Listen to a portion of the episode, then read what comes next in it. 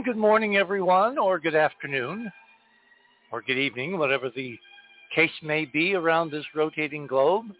Welcome to another live edition on this Saturday, January 21st. Gosh, can you realize we're at the end of the first month of the new year already? Where has the time gone? First of all, I want to kind of apologize to our listeners uh, for last weekend. It evolved into a series of climactic and electrical catastrophes. Uh, I, I live in the most gorgeous environment you can imagine, the land of enchantment. The only problem is because we have spent nothing as a nation on infrastructure for decades and decades and decades, it's kind of like living in a third world country. And when little things happen like huge storms in California and the weather currents and the jet stream carries the weather from California eastward, eventually reaching the land of enchantment. Doesn't take much. I mean, I'm at over 6,000 feet, over a mile up. It's it's higher than Denver, but it forms ice, and ice killed us on Saturday, and that killed the power for uh, hours and hours and hours and hours. And of course, without electricity, there's no power down here in the studio, and it got so cold that there was no way to get it warm enough to do the live show on Sunday night. So the reason I explain all this is because we need funding. That is why we have at the top of the home page an extraordinary opportunity, which is this astonishing painting by Alan Bean signed by 24 historical figures out of NASA's legendary history. Mercury astronauts, Gemini astronauts, Apollo astronauts, shuttle astronauts, and uh, we're offering it to the highest uh, donation to the Enterprise mission and the other side of midnight. And it's because without funding, we cannot do a huge range of things that we have on the books for 2023. And we're going to be going into some of the details of the things that we would like to accomplish in 23 on tomorrow night's show, which is part two of things to come in 2023. And then next Monday, uh, Monday, no, not Monday. I'm not on Monday. Next Sunday night, the 29th of January, following the rescheduling of Russell Targ for the 28th.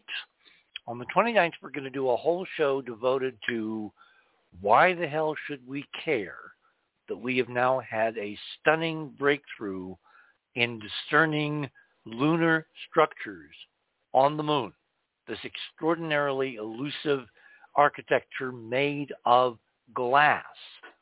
And given that we've now figured out how to make it blatantly visible, and we're going to pass that on to the nine civilian artists that Elon Musk is going to take within the next few months, be it in 2023 or sometime in 2024, to the moon in a looping orbit around the moon, uh, spending, I don't know how much time they're going to spend there, probably at least a day, like uh, Apollo 8 back in 1968 before they come back home. All of those artists, by the time they get to the moon, because of this research, they will be equipped with the means of seeing and photographing for eternity, for history, for the archives, for the ages, what is waiting for humankind on the moon. And it's going to be incredible that this will be revealed by nine civilian artists in a variety of art forms, including the fine arts, photography, painting, that kind of thing.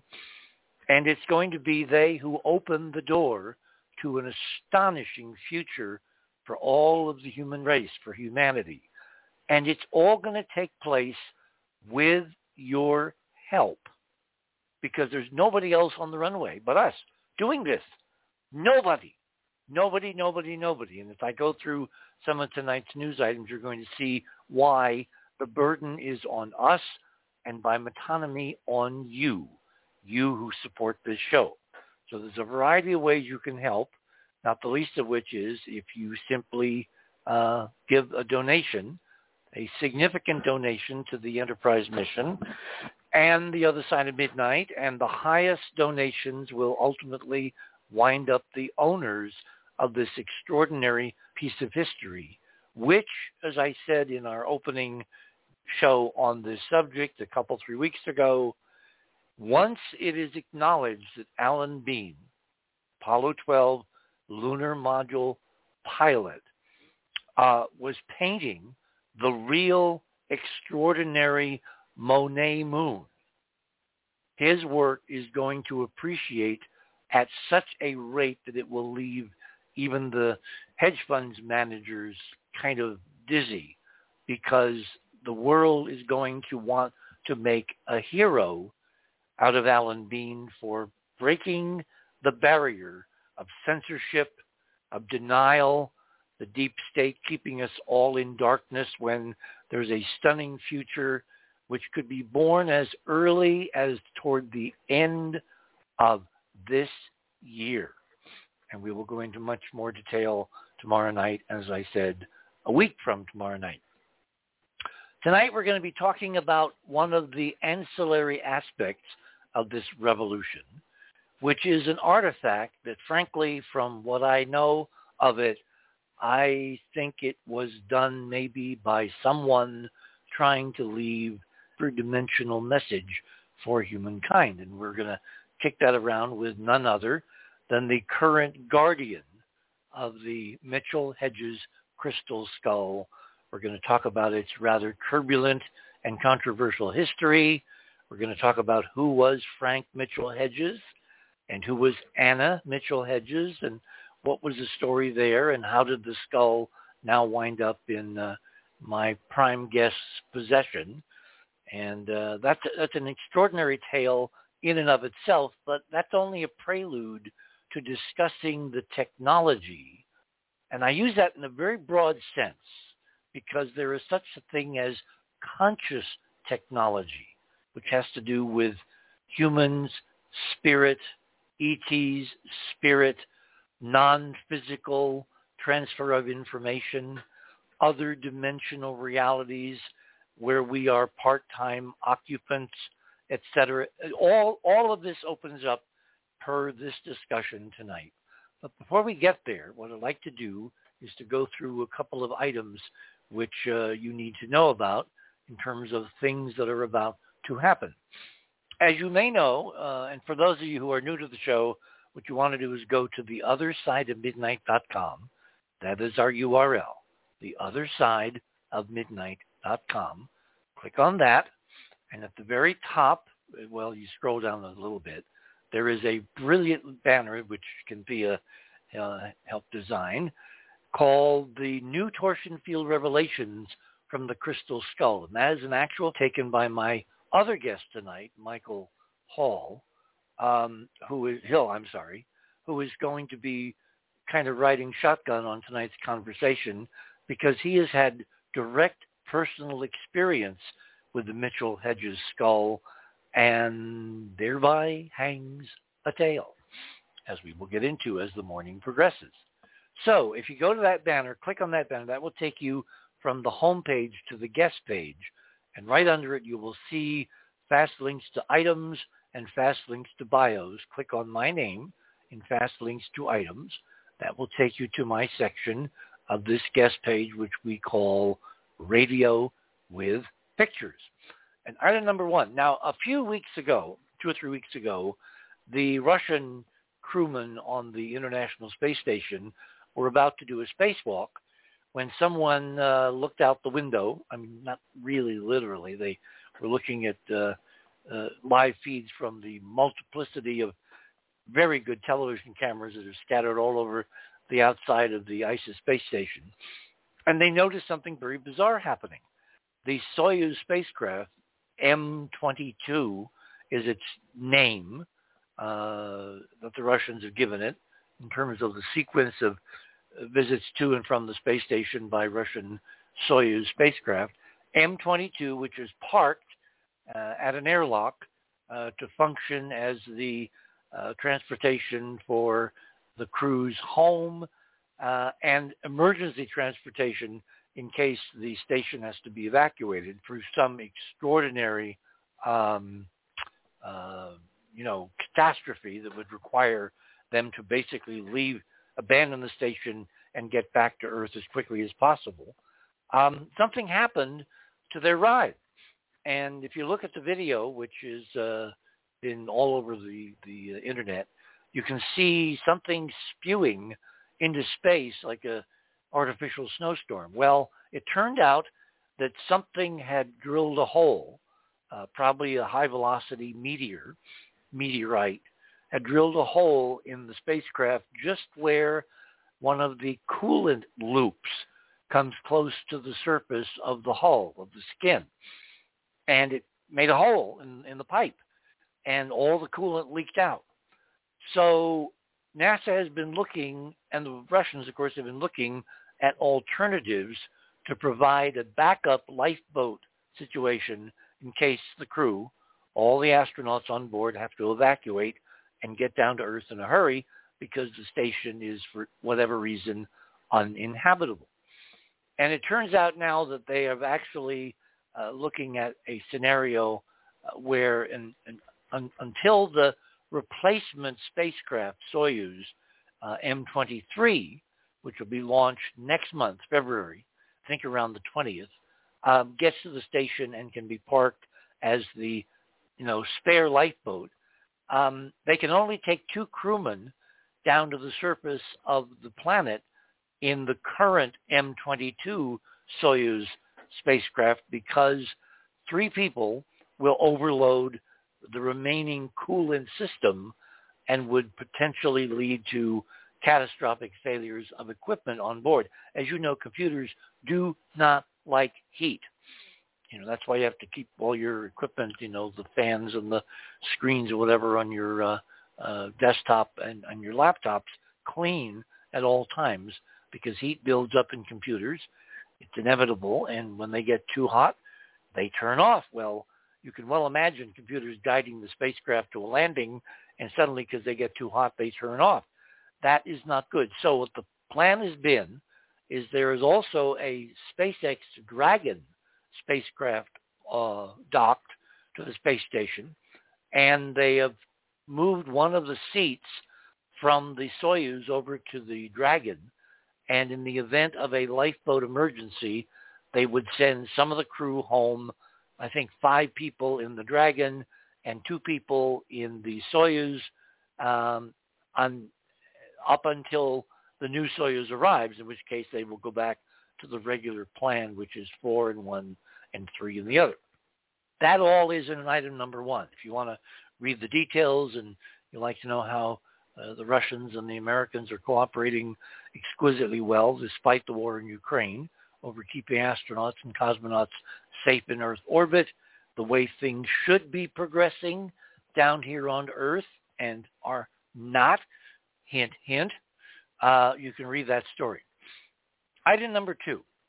In the last few days, the second of the now congressionally mandated annual public reports on unidentified aerial phenomenon, known earlier as UFOs, being conducted by the U.S. government in all its multiplicity of branches, headquartered in an office in the Pentagon, uh, came to be published. And there's been a lot of interesting reaction uh, worldwide as to what it contains and what it does not contain.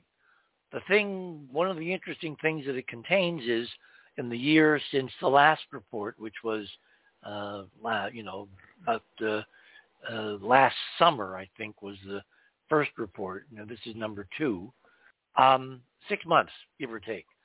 Something like 350 to 360 new unexplained UAP sightings have been reported to this new uh, Pentagon office devoted to trying to get to the bottom of the UAP UFO phenomenon.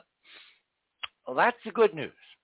The bad news is in item number three uh, one of my uh, colleagues and a frequent correspondent, uh, and I'm kind of looking at when we might have him on the show. His name is Richard Scheck.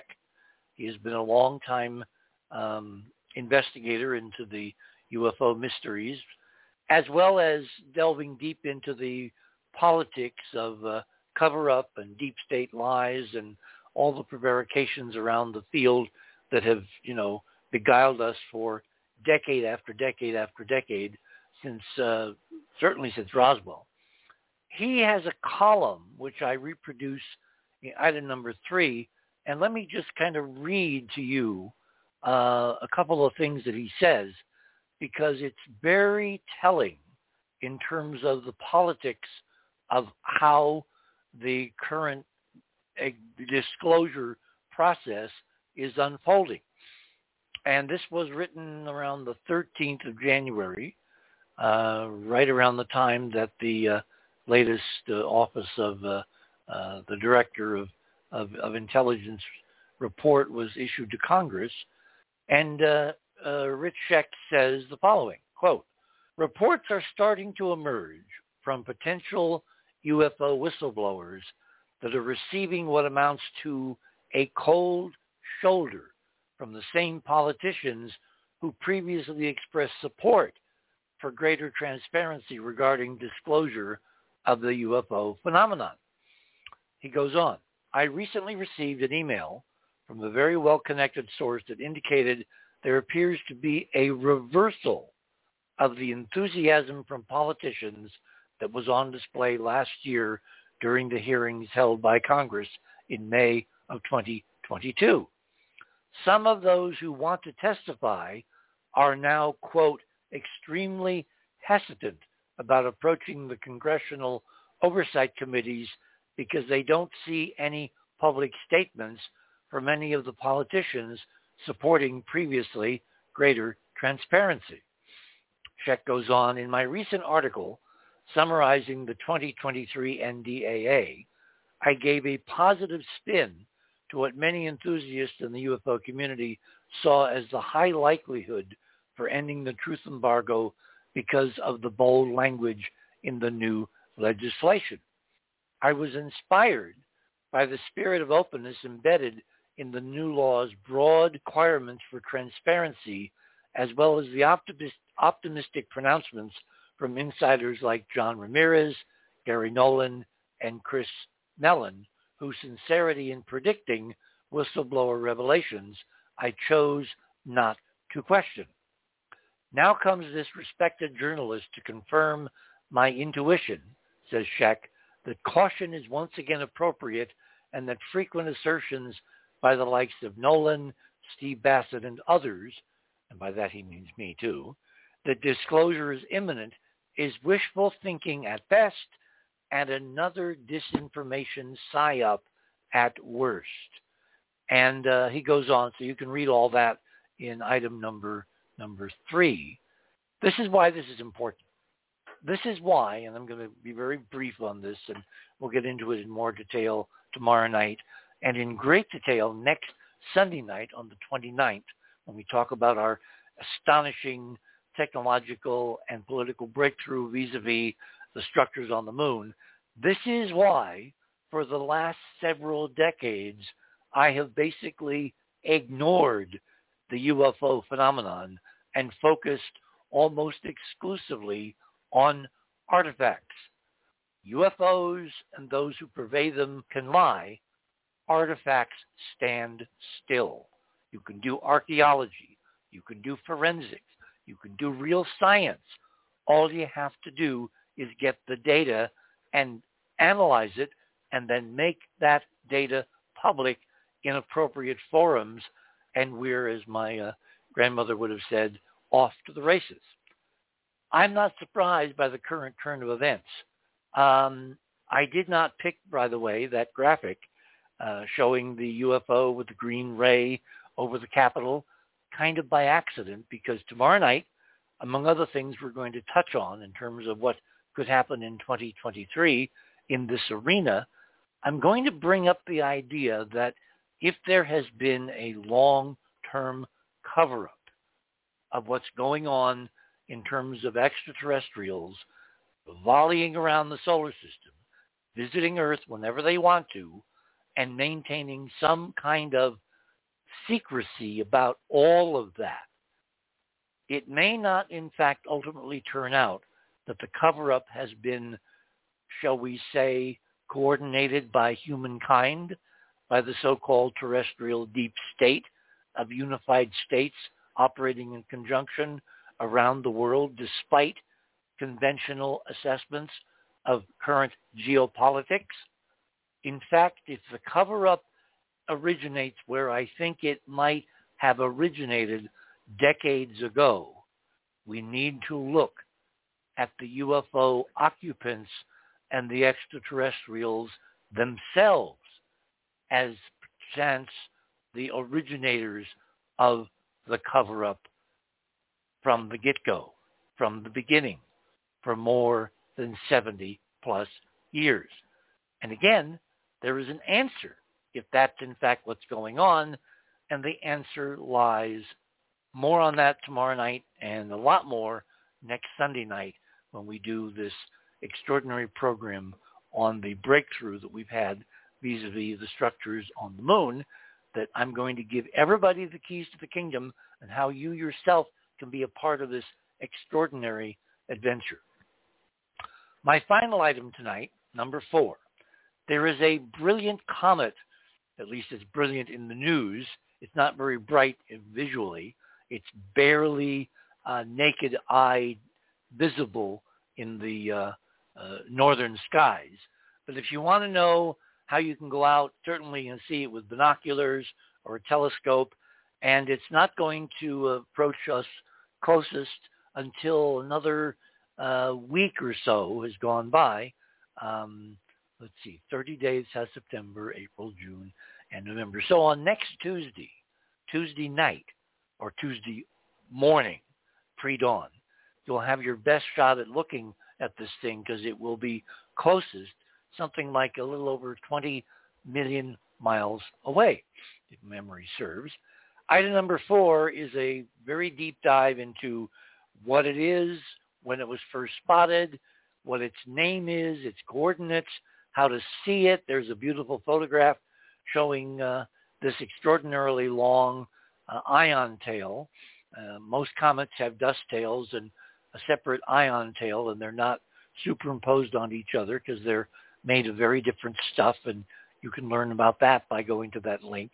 If you want to really go out and see this for yourself, and I would recommend every opportunity in this uh, age when everybody looks at screens and nobody experiences anything for real by going out and looking.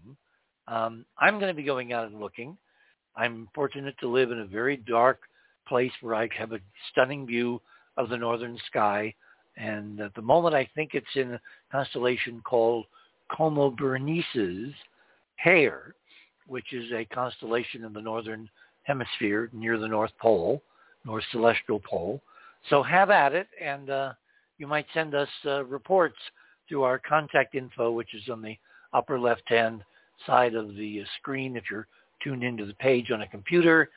I'm not quite sure where it is on a smartphone, but you can find it. It says contact us. And, you know, at the bottom of every show, there is a comment section so you can send us information there as well. What does it look like? What does it do to you? How does it make you feel that we're on the edge of such extraordinary disclosures, provided we can get the rather messy terrestrial politics of intervention and uh, secrecy and cover-up kind of out of the way once and for all. Again, a lot more discussion on this tomorrow night and next Sunday night. So tonight, let us shift our focus now to my uh, uh, prime guest of the evening, whose name is Bill Homann. And Bill is uh, kind of a one of a kind. Um, he has had a long association with the owner of the crystal uh, uh, skull, the Mitchell Hedges crystal skull. And we're going to talk to him about that. He has a remarkable background in the Air Force and in martial arts that uh, has kind of prepared him to be the ultimate caretaker or guardian to ensure the safety of the Mitchell Hedges skull, which as far as I know, there are a lot of skulls now that have been, you know, found over the last several decades. but the Mitchell Hedges skull is unique. It's the probably the only one or one of two or three that I know that has been subjected to actual forensic scientific analysis by a major uh, corporation um, in Palo Alto, California, and I'm sure Bill will talk about that. And uh, we're going to have an extraordinary conversation. We're also going to be joined tonight by a friend and colleague of Bill, which is how I got to him, um, Michael Hill. Michael, as you know, is a uh, uh, Native American shaman. He is an award-winning musician, a filmographer. He is a UFO experiencer who has created a technology, a hyper-dimensional technology, which he will describe, which we were able to get one of my friends and colleagues, Dr. Beverly Rubik. By the way, Michael, Beverly is not associated with NASA. She's had NASA contracts, but she's not a NASA scientist. So you need to stop, you know, printing that. That's not accurate. She is an independent scientific investigator uh, who has worked in alternative healing technologies and uh, things like uh, uh prepared water uh, or whatever for many decades. I knew her back when I lived in Berkeley, and we recontacted over the last few years, and she, at my request, ran some extraordinary tests on Michael's torsion field technology, and it turned out to uh, be a really red letter day because she was able to measure verifiably with scientific instrumentation and reproducible results uh, the fact that whatever Michael's doing with his technology, it works. And I'm going to talk about uh, some personal experience I've had with exposing water and other fluids to this technology. And I can tell you over the last year or so that in my own personal experience, it's working. And that's no mean feat in a world full of disinformation and false leads and blind Kenyans and outright shysters and liars and uh, grifters to be able to say and to stand behind. And uh, uh, Michael and I are going to have a really interesting conversation about, uh, again, a technology which, frankly, um, to Michael came from sources that are not exactly here. Uh, with that is a kind of a background. Uh, I want to do something different tonight because as you may or may not know, uh, David Crosby, uh, the uh, lead uh, singer and composer and genius of Crosby, Stills, Nash and Young, and another group called the Byrds. Um, he died in the last uh, couple three days at the uh, relatively young age of these days of 81.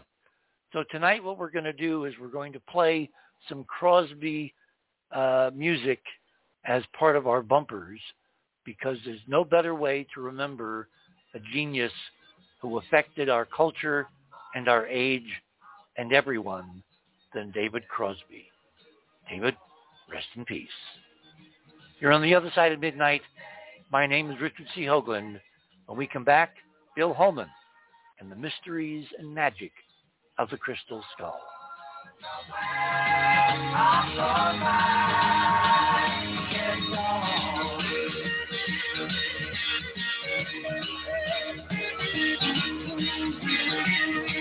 The sky is clearing and the night The is on the world. Rejoice, rejoice, we have no joy.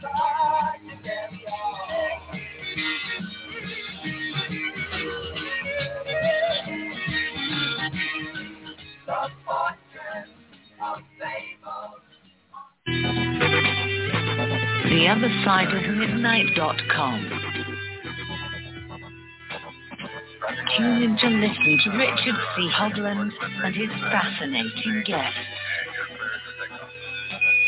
Join Club 19.5 to get access to exclusive member benefits. Listen to past episodes anytime on any device Search the archives of over 180 episodes. Membership costs $9.95 a month, 33 cents a day. Support the broadcasters to provide you with the most interesting conversation available. Talk radio at the cutting edge of science and thought. The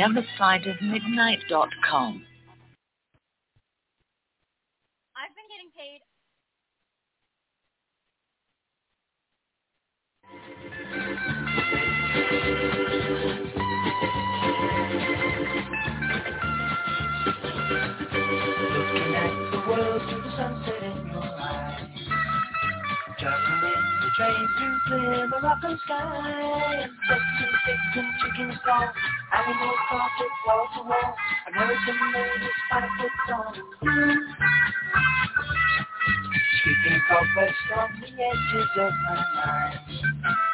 Had to get away to see what we could find. Hope to say goodbye ahead. Bring us back to where they led. Listen up to what they said to you. You know we're riding on the Marrakesh Express? You know we're riding on the Marrakesh Express? They're taking me to Marrakesh. And welcome back, everyone, on this Saturday night on the 21st of January, 2023. Yes, David Crosby. Gosh, what a, what a, what a genius! What a talent! What what extraordinary, as they used to say, tonalities. We're going to hear a lot of his music as we go through the evening. But right now, what I want to do is introduce my uh, first guest of the evening, um, Michael Homann. Well, let's see. Um, I kind of gave you a thumbnail sketch before. Why don't we just open the line here? And uh, Bill, uh, welcome to uh, the other side of midnight. And what did I say, Michael Homann? I meant Bill Homann. okay. Yeah. Sorry about that. Oh, Oh, no problem. Uh, yeah. See, Michael's doing his mind thing off stage here. It's, it's obviously that, you know he's doing this voodoo thing. Uh, you you didn't leave him with a skull, did you? uh, no, it's right here.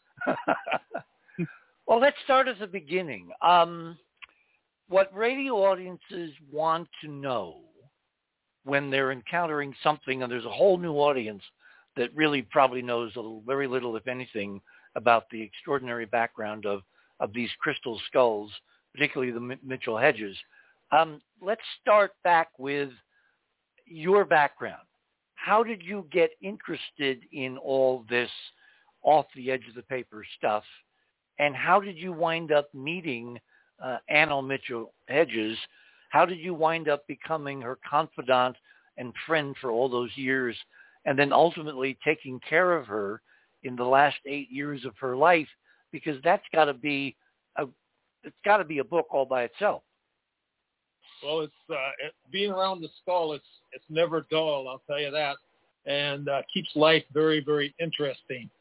So uh, yeah, I uh, how do I uh, got into this is just that you know I believed in soul and past lives and all that, and I I feel that my connection. I've always had a great love for adventure, and uh, I uh, heard about first F.A. Mitchell Hedges when I was down in Panama in the service, and this lady that was an English lady that owned this little hotel restaurant right on the little island called Taboga, and she would tell stories about Mitchell Hedges coming in and parking his boat uh, right in the bay, and then coming in for supplies and stuff, and about his uh, he was a great fisherman. He loved to fish, and has some of the world records that have never been broken as of today even. But uh, so that first time I heard about Mitchell Hedges, and then there was another time where I was in in uh, by the Panama Canal, and there's a place there, and they had pictures on the wall, and one was a picture of F.A.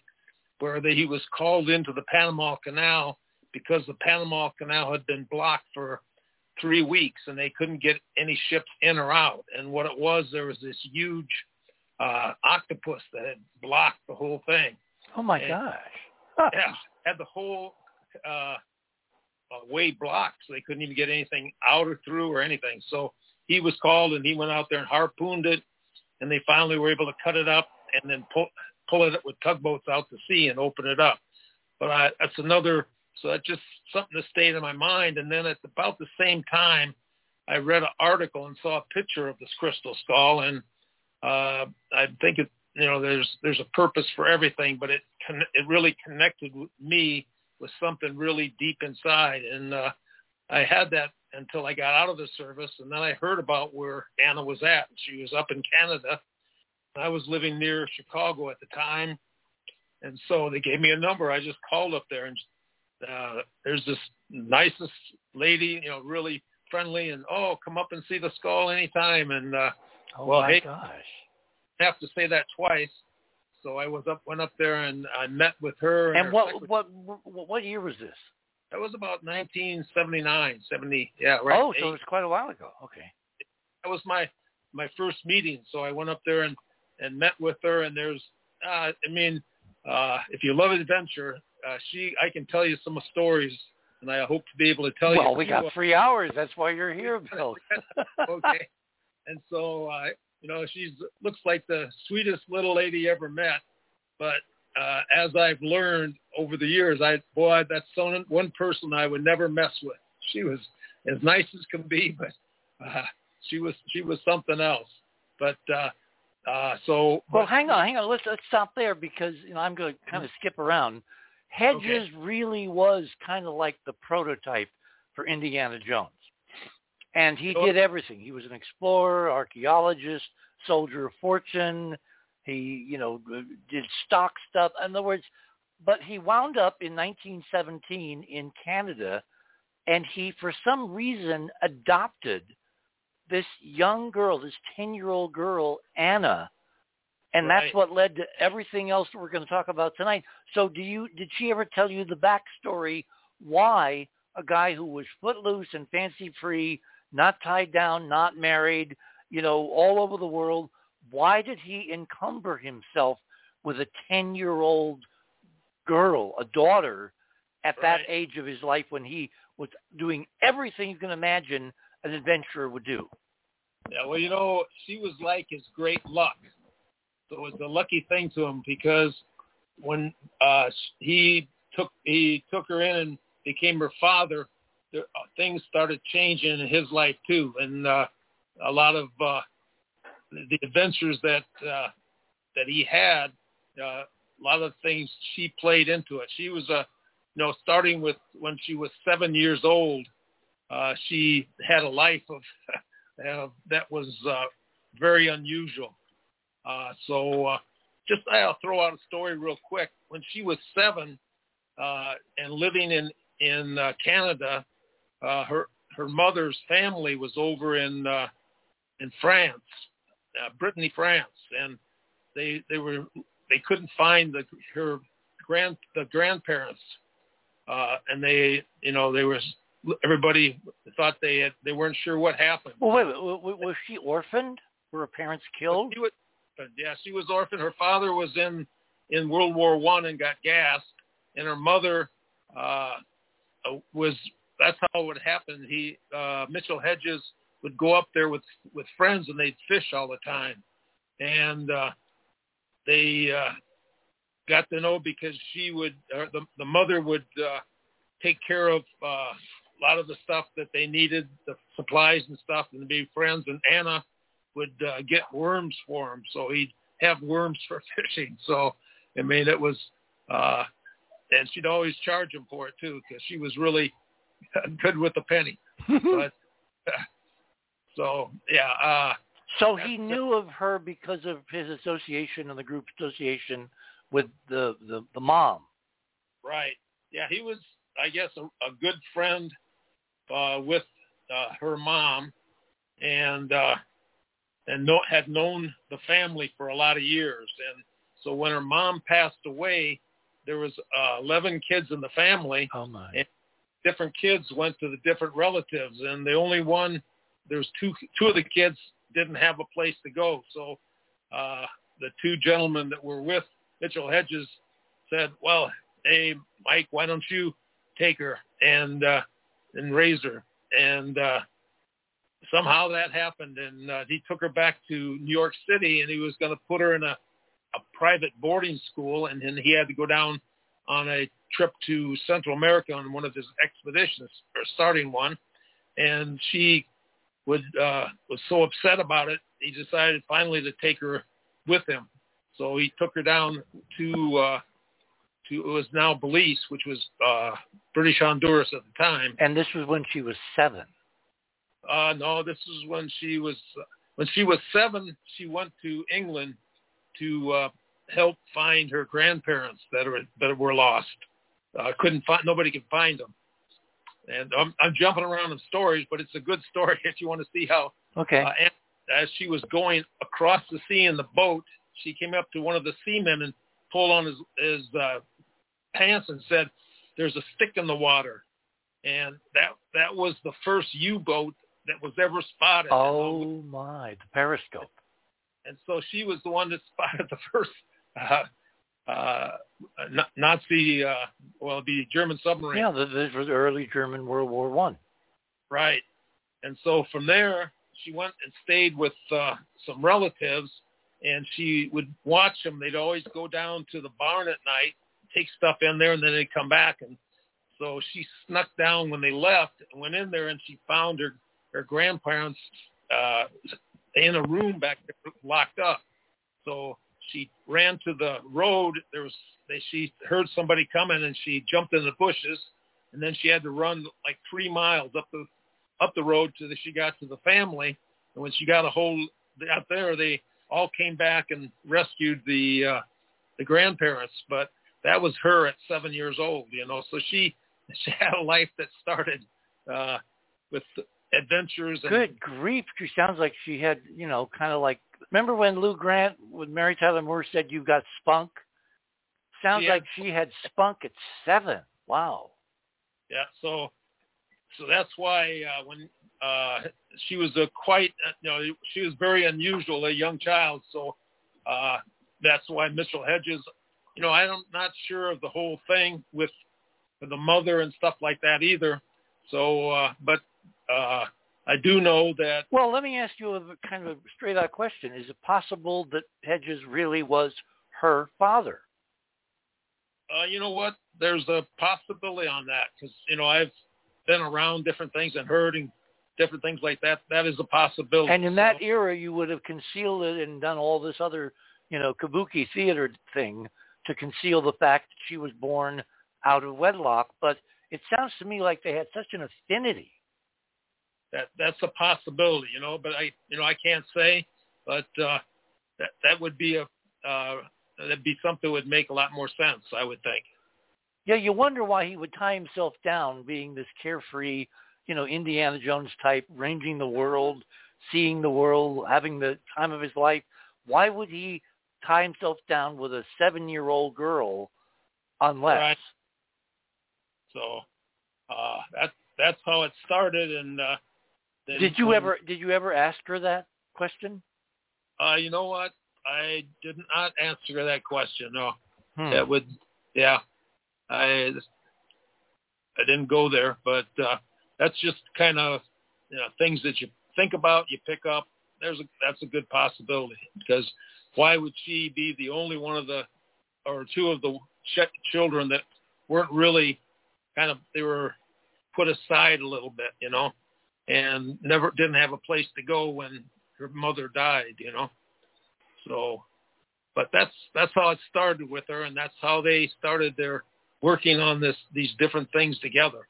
So, you know, I uh, when I was uh, let's see, in that 79, 80 year period, uh, we have a friend that's a psych, great psychic that did this book, The Skull Speaks, and she was uh, living. She lives in Toronto area, and she got a call from this gentleman that uh, uh, wanted to know all about F.A. Mitchell Hedges, uh, Anna Mitchell Hedges, and the Crystal Skull. So she told him the whole story, and he wanted to talk to her. So uh, Carol called over there and talked to Anna, and she said, "Well, I'm leaving the next day for England. I I can't see him."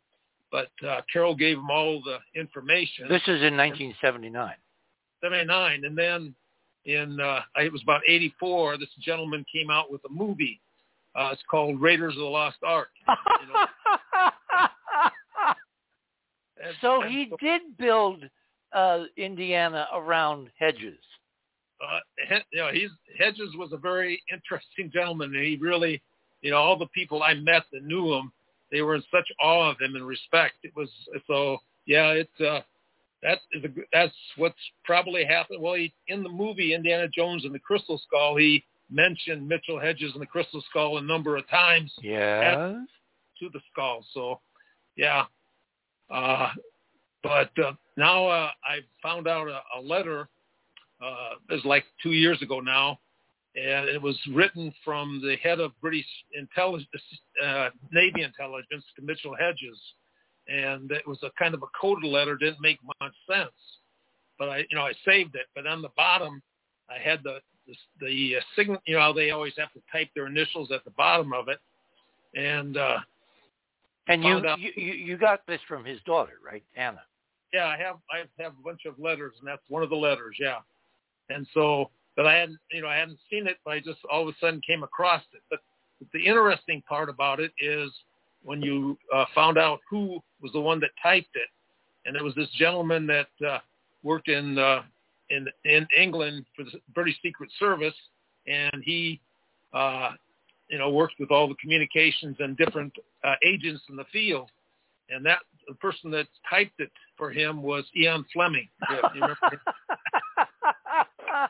oh my!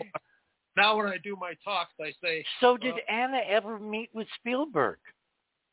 Uh, let's see, you know what? Uh, I hear that there's there was a little bit of uh, thing with the the skull and Spielberg that was a little. I'm not sure what it was. So uh, she never met with him, and uh, that's why there was, they always tried to keep a distance from him, which in the end was really good because uh, after this movie was out, about a year or two later, uh, the Belize government tried to sue me, Spielberg, and Lucas, and because of the way they did it, the lawyers shut it down right away, and uh, everything turned out good, which uh, I, I appreciate that a lot. So yeah, Hmm. so there's a lot of stuff that happens, and I uh, I've run into a lot of uh, interesting experiences with people and shamans and uh, different spiritual leaders, and and well, really science. for that connection alone, you should be doing a book on this. yeah. yeah. Well, right now I'm a little busy, but yeah, there- there's uh there is a lot of things that have been happening that uh, could definitely. It's it's really uh, if you like adventure, we definitely have adventure here. Yeah. So in the 70s, late 70s, you get out of the Air Force, you got kind of into this mythology of the skull and Mitchell Hedges and all that. You take an opportunity to call Anna up. She invites you up.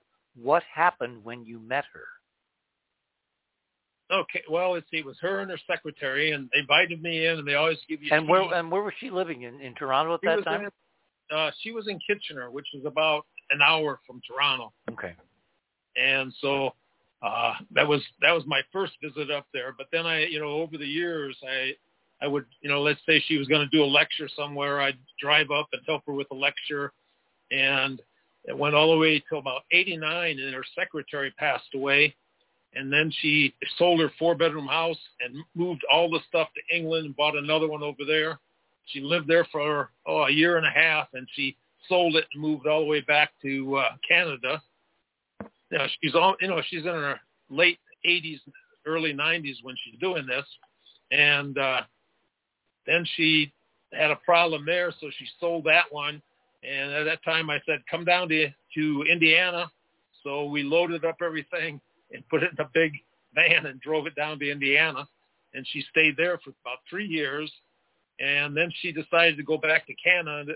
She bought a house and was there for about another couple of years, and then she sold everything and moved to England. Are you keeping up with it? kind of. Good grief! T- talk about peripatetic. And then, yeah, she moved back to to Canada, and she was real sick back in the late '90s. And I said, "Well, hey, come back to Indiana. I'll take care of you, and we'll have some adventures." And so she decided to do that. So we moved her back to Indiana, and uh, we definitely have some. Uh, you know, I got her feeling better, back to good health, and we did some trips to Central and South America. So it was Oh my. really at in their 90s. Did she ever write a book? Uh, her father was the did was the author, and he wrote a number of books. Uh, he wrote the last one. He had to write an autobiography. But I mean, he died in what, 59? So, Right. you know, so between 59 and when she died at the age of 100, Right. did she write her own book on her life and any, anything about her life? uh, you know, she was supposed to, but she never got around to it. No, she never did. No. Did she leave enough information that you could assemble a book from her papers and documents and all that?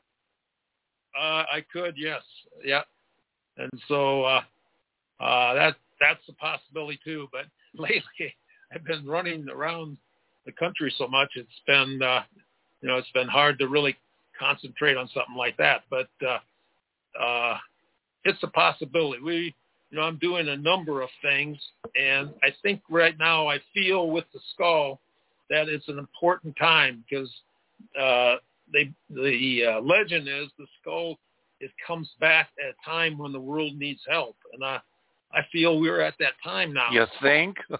Yeah. God. And I, you know, I have a connection with it, and I've learned the connection and worked with it. That it kind of, uh, kind of, uh, I'm, you know, I'm the caretaker, but it's kind of uh, taking me around the, uh, in all different places. It works in a lot of the high energy spiritual or uh, places of uh, energy on the planet, and it's very much drawn to that. So uh, I don't know that that remember I come from a museum background. Well, maybe you don't know that. So, you know, uh, in your bio you have the top caretaker. To me, that's not the right word. Remember, words have meaning. Words have power. You know, Right. Mark Okay. Twain said the difference between the right word and the almost right word. Remember Mark Twain, writer. oh, yeah. he right, said like- was the difference between the lightning and the lightning bug. So the right word for you is not caretaker, it's guardian Guardian. of the yeah, Mitchell Hedges skull. I I definitely do that. Well, that goes back to your background, Air Force, service. It's you know guardian. I would I would that would be my recommendation. You are the guardian of the skull. So let's flash back. We've got about uh, six minutes till the top of the hour. Start at the beginning with the skull story. She's 17. She doesn't want her father to leave her at a boarding school in what New York State, right? New York City, yeah. and she demands, basically puts her foot down and says, "You take me or else." And he Oh. takes her to Central America. Right. He had a no, he he worked with the the with the Secret Service, and that's one of his problems. He had to take the uh, 1912 Secrecy Act, and he had to sign that, which made a lot of the stuff he did. He couldn't really talk about it, but he was down there looking for a connection between the Maya and Atlantis that he felt there was, and he did it at a time when a lot of the, the Nazis were running around looking for these power artifacts in different part, sites throughout the world. And so he heard about this lost city, and uh, he went into with an expedition in and was able to find a place they call Lubaantun. It's a it's a city of they call it the Falling Stones, and it's uh, was like uh, seven pyramids, a ball court, spiritual center, in this whole area that he spent uh, three or four, well, it was about four years burning and chopping with the natives to bring that all out of the jungle. Because it was, if you ever went to a, a ancient site before it's opened, you know, you wouldn't even know it. You'd walk right past it because They you'd see- look like tree-covered hills. yeah, they sure do. Lots of tree-covered hills. Robin and I drove across Guatemala one night, racing to plane after I'd measured to, to you know, um, uh, Cal, I think we were measuring. And as we're driving in this pre-dawn darkness, you could see these mounds on both sides of this little narrow country road, and we're you know being driven like at 80 miles an hour down a two-lane narrow, almost cow path. And as in the darkness, you could see these hills, and I knew, and she knew, and we both talked about it, that all of those so-called hills were actually ancient pyramids, so oh. ancient oh. and covered with, you know, vegetation and trees and vines. And I wanted to stop and do some measurements, and because of the schedule, we had to be at the airport. We couldn't stop, but I know exactly what you're saying. There's so much we don't know about Mesoamerica because it's just totally covered with jungle. Right. And I, I spent some time in Copan, and that's one of the largest uh, uncovered sites. But if you're out there in the bush and stuff, and if you, I always said if you took a rock and threw it any direction, uh, you would land on something that was that yep was if there's that much down there, you know, it's just loaded with it. So yeah. And they're energetic. They reacted to my instrumentation uh, by mm. showing us the field, the torsion field. They're resonant with this hyperdimensional connection, and they're just waiting to be uncovered and rediscovered and put to use. Just waiting. Right. Yeah, and you know because they are able to be activated now, uh, I think that a lot of uh, things can be done uh, even when you're not right around them in working the energy and sending that energy into uh, at least this third uh, dimensional world, which then connects to the other ones. But yeah, it's it's quite interesting when you when you get around that stuff, and it's just like, wow, there's so much to see and learn for sure. There sure is. Okay, we're basically a couple of minutes to the top of the hour. So talk about, you know, he's under this secrecy. Uh, was this under under Roosevelt because of his connection to the White House, the Secret Service? Uh, it was it was through uh, you know the British Secret Service. Oh, okay. I thought yeah. it was. No, he worked with the British Secret Service. Yeah. Ah, okay. And Anna was on a number of uh, jobs over there too. I, that she did that were pretty high uh, profile stuff too. You know, here I am jumping around again, but uh, you got to write this book. You got to take all her papers, assemble them, get a good editor. I've got a couple in the back of my mind I might put you in touch with.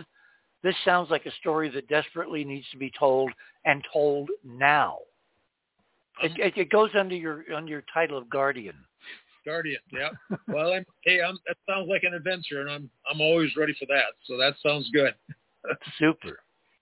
That's okay. Uh, you know, we are we are literally at the top of the hour. Why don't we hold it there? My guest this morning uh, Michael Hill is waiting in the wings very nicely. Um, we're we're talking with Bill Homann, who through incredible fortune and maybe destiny, you know, we're kind of supposed to be where we're supposed to be. He wound up being now the guardian of the Mitchell Hedges crystal skull and all that that entails. You're on the other side of midnight. We're doing an homage in our breaks tonight to David Crosby, who left us for um, other adventures couple, three days ago. We shall return.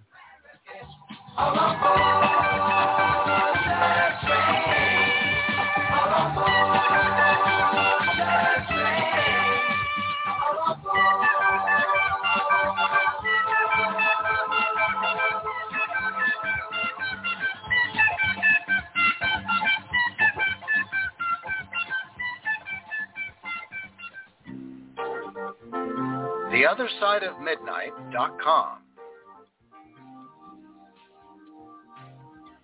Tune in to listen to Richard C. Hoagland and his fascinating guests. Join Club 19.5 to get access to exclusive member benefits. As a Club 19.5 member, you'll gain access to the rest of this show and all previous 350 episodes. Membership costs $9.95 a month, 33 cents a day. Support the broadcast that provides you with the most interesting conversation available.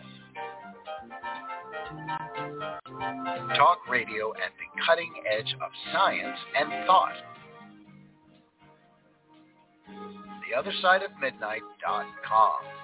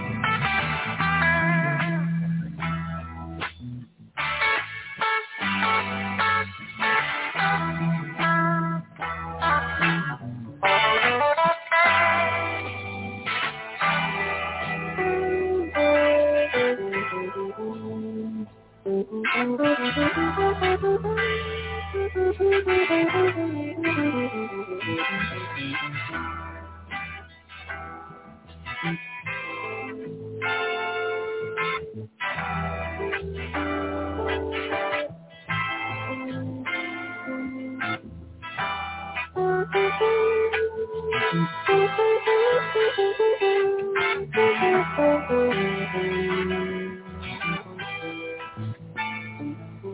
can see by your coat you're from the other side. And welcome back, everyone, to the other side of midnight. For this Saturday night, you're in the land of enchantment. A chilly land of enchantment is going down to 16 outside the studio. Fortunately, I've got two heaters running. You may be able to hear one in the background, and it's uh, it's it's it's livable. Don't want to spend the rest of my life down here tonight, but it's livable.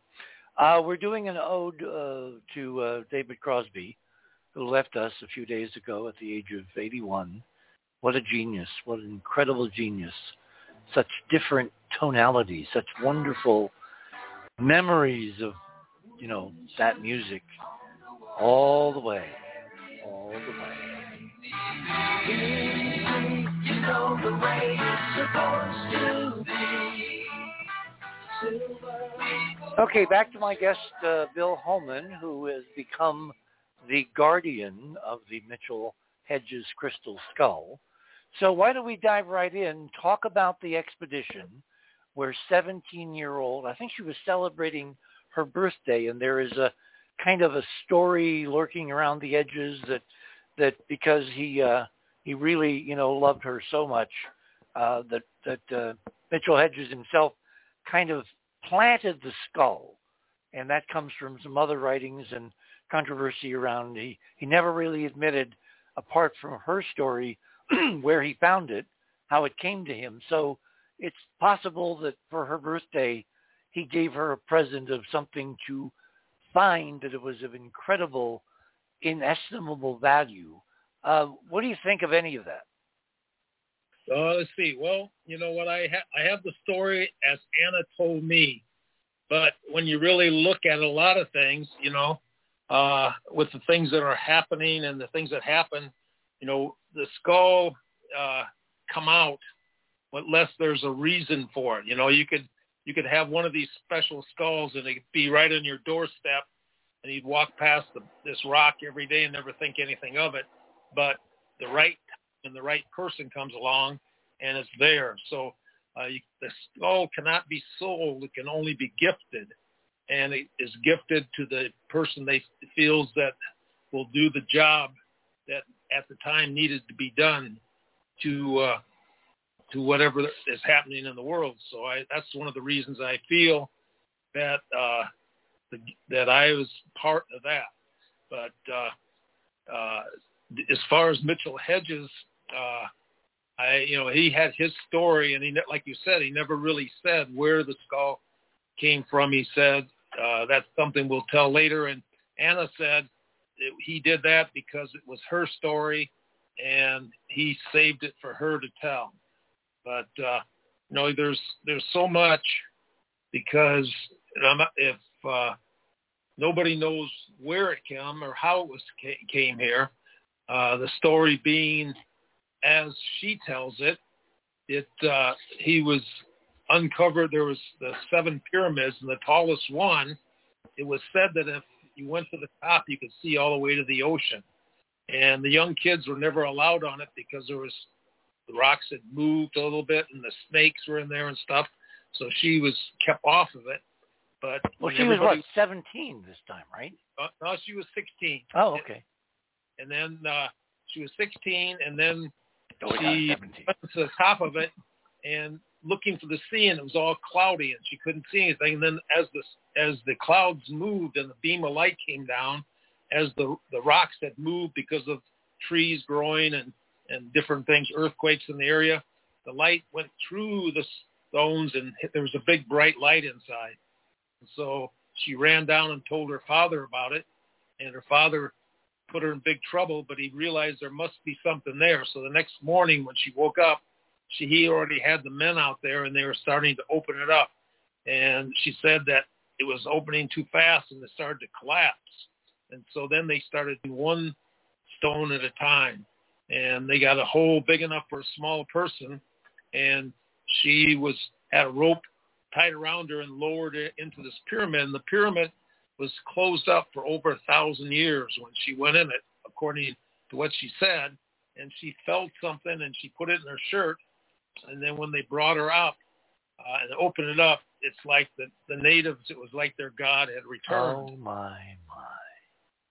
And so uh, Mitchell Hedges did at the time present it to the high priest and they put it altar and they burnt fires around it 24 hours a day and people would come from all over. People she never saw from the jungle would come to see it. And it was there until he had to close the expedition in 27 and they presented it back to Mitchell Hedges because he brought food for the natives. He brought always took two doctors down there. Uh, he he paid them well. And you know he didn't just take from he gave and they loved him. So they felt that he could take care of it and that's where in 1927 until 1959 uh, for um, not all the time because there's a story where uh, you'd have to read his book but there was a, a guy that was a young kid that was a bully and he ended up beating him up and they become friends and and uh when he would go on expeditions later in life he would give some of his valuables his silver and stuff because they didn't have uh excuse me they didn't have uh, like today you know? And so they would he would give him that to his friend and he would watch it for him and uh and then uh what happened is he passed away and without knowing it his This is Mitchell Hedges' friend. yeah, Mitchell Hedges. They took the the skull and they put it up for sale in the at Sulliby's, and he heard about it, and he was Wait, wait, wait, Somehow it goes from Frank to his friend to, to take possession. Oh no, the friend didn't take possession, but he was taking care of it when he was out of the country. When So when when when Mitchell Hedges was out of the country doing his Right. his adventure Indiana Jones thing. Right. yep. So uh, this just goes along with the story of how where to go and how it traveled. But uh, that and so then he went to there and he couldn't get it out because it always wait, when you say he, we need to use pronouns here. Mitchell Hedges went to the museum or to the Sulliby's, and it was already put up for auction. So his friend who had possession, physical possession, when Hedges was out of the country, when the friend died, it was put up for auction at Sotheby's. not only is not only just the skull, but a lot of his his private uh, possessions that the guy was that he was uh, protecting for him while he was out of the country. Yes, Wow. That sounds like So- a huge story there. and so then uh, Sounds like so he- sabotage. Yeah, so he had to uh, bid on his own skull, and then he got it back, and that was I think that was 1945, 44, somewhere in there, and. uh so okay, was- let's let's let's go back to the discovery when Anna sees this brilliant beam of light go through the holes in the pyramid, and down below she sees this flash of reflection, and and then she's lowered down the next morning and picks it up, puts it in her shirt, and that's when they see what it really is. Okay, you can see a picture of it in tonight's banner. It's stunning. It's astonishing. It has such awesome optical properties. It's meticulously human. And I think, correct me if I'm wrong, but it's the only one which has a detachable, movable jaw. Am I correct? Yeah, it's anatomically correct, and uh, And life size. It's a li- it's the size of a human skull. yeah, it's just they say it's uh, a like a twenty something female skull is what uh, they did when they did the oh. the testing. Yeah, Okay, well that gets us to Hewlett Packard. We'll get to that in a minute. I want to I want to underscore that it's unique in that I think it's the only one of all the skulls that have now been put forward that has a movable, detachable jaw. Am I correct? uh, all the ones that are the old skulls. There's yeah, that's true. That is true. Okay, And- now when she found it and picked it out of this collapsing masonry inside the pyramid, they didn't find the jaw, the jawbone, right? That's right. Yeah, they, it was like six weeks later. They were in there and they found it where the rocks had fallen on an i on a uh, altar, and uh, they just they were it was if it would have not fallen just exactly right, it wouldn't have stopped. It would have smashed the jaw, but it was right there, and so they did find the jaw uh, within six weeks after the the Amazing. So what happens after that? Track us from the. uh, okay. ro- Well, it- this is in what Honduras in 1917. Well, this is British Honduras, which is now Belize, and it was uh no, she it was 1924. She 24. what it was is she found it 24 or 27. well uh, 17. She was 17, and it was her her birthday that she found it, January 1st, 1924, Oh my. and she passed it on to me on April 11th, 2007, which was my birthday. So she found it her ba- birthday, and she passed it to me on my birthday, which is Hmm. kind of strange how that happened. But yeah, a lot of strange things. Well, around these are we call them hyperdimensional resonances. You know, we'll, we'll get into the technology of the skull or the skulls or whatever in a minute. But all right, let's let's, let's carefully track from Honduras, Belize. It makes its way on Hedges, you know, possession back to the states, back to New York, right? Uh, let's see, New York. Well, he went back to England uh, first because he's he's English. He's a, a Brit. Okay. So, and so uh, between America and, and Britain, but he is he is British. So it went to Britain, and uh, it was you know he, what he did is he had it till he passed away in 1959. well, when he we got ha- to Britain, hey, let's try to do this consecutively. The Jumping around loses me. Okay. did he take it to the British Museum, which at He that took the time was the creme de la creme of ancient artifacts, Egypt, Central America, Mayans, all that stuff. Did he take it to the British Museum and say to the experts, here's something bizarre? Uh, let's see. It was taken to the British Museum in I think it was 1932. Oh, that late. Yeah, and it's also you know it's got the the pictures of it and uh and the measurements and everything they did at the time. Well, what And did he do with it in the in, in the interim? Just kind of hang on to it? Look I at would- it? yeah. Well, let's see. What do I do? I have I have adventures. So he he was having adventures too. He's uh, doing his thing. Yeah, but uh yeah, he you know he was Central America and then back to England back in the uh, middle 30s, and then uh, after that the war broke out and he wasn't able to leave because of the war. This is had now to- World War II. Okay. Right.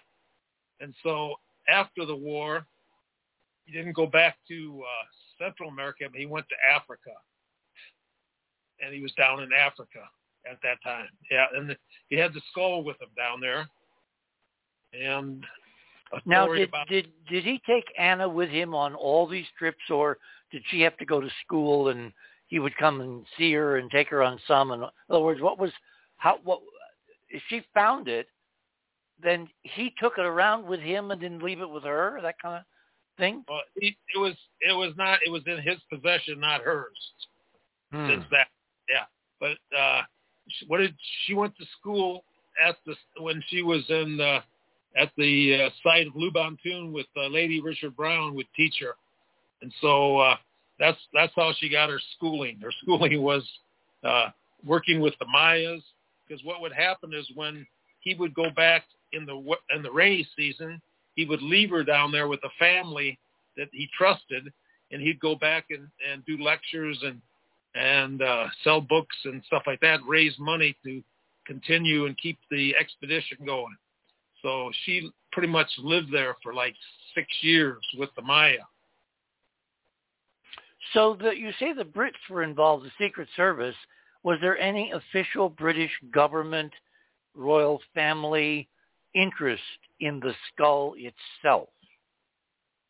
Oh, it's there was uh, if there was at one time when you look at the the list of the the uh, what do they call it the the uh, the jewels the, the crown the jewels jewels I think the skull might have been on the list at one time.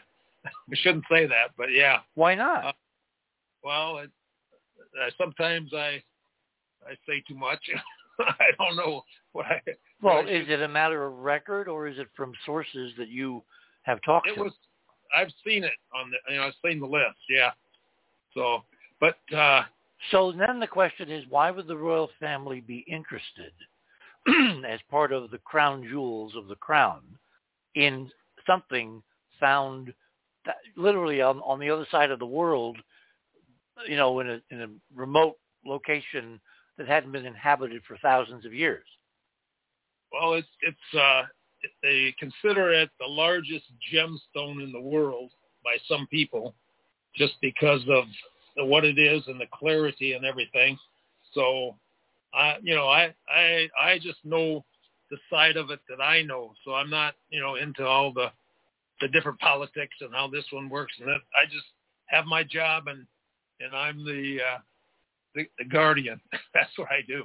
But, hmm. uh, you know, uh, when, you know, one of the things. Well, the reason I'm asking these questions is because it seems yeah. to me if the, if the skull is not a passive thing, an object, but in fact is a resonant piece of extraordinarily sophisticated, uh, I'll say it, ET type technology. And it interacts with its audience, with its handlers, with the folks that it's around.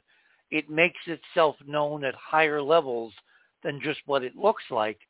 It, it, to me, it's very natural that it would wind up at the highest level of the British government being regarded as something really, really, really, really special. Yeah, well, uh, you know that the skull has a protection about it, and it does what it uh, feels it it needs to do in the way it needs to do it. So that's why I find that I'm pretty much uh, guided along doing these different things because of that. So so so you're saying this from personal experience of being around it, and I know before the show that we had a, a brief video because on on the show we only use audio, but you're sitting there literally in the room next to it, right? Uh, that's right. Yeah. Hmm.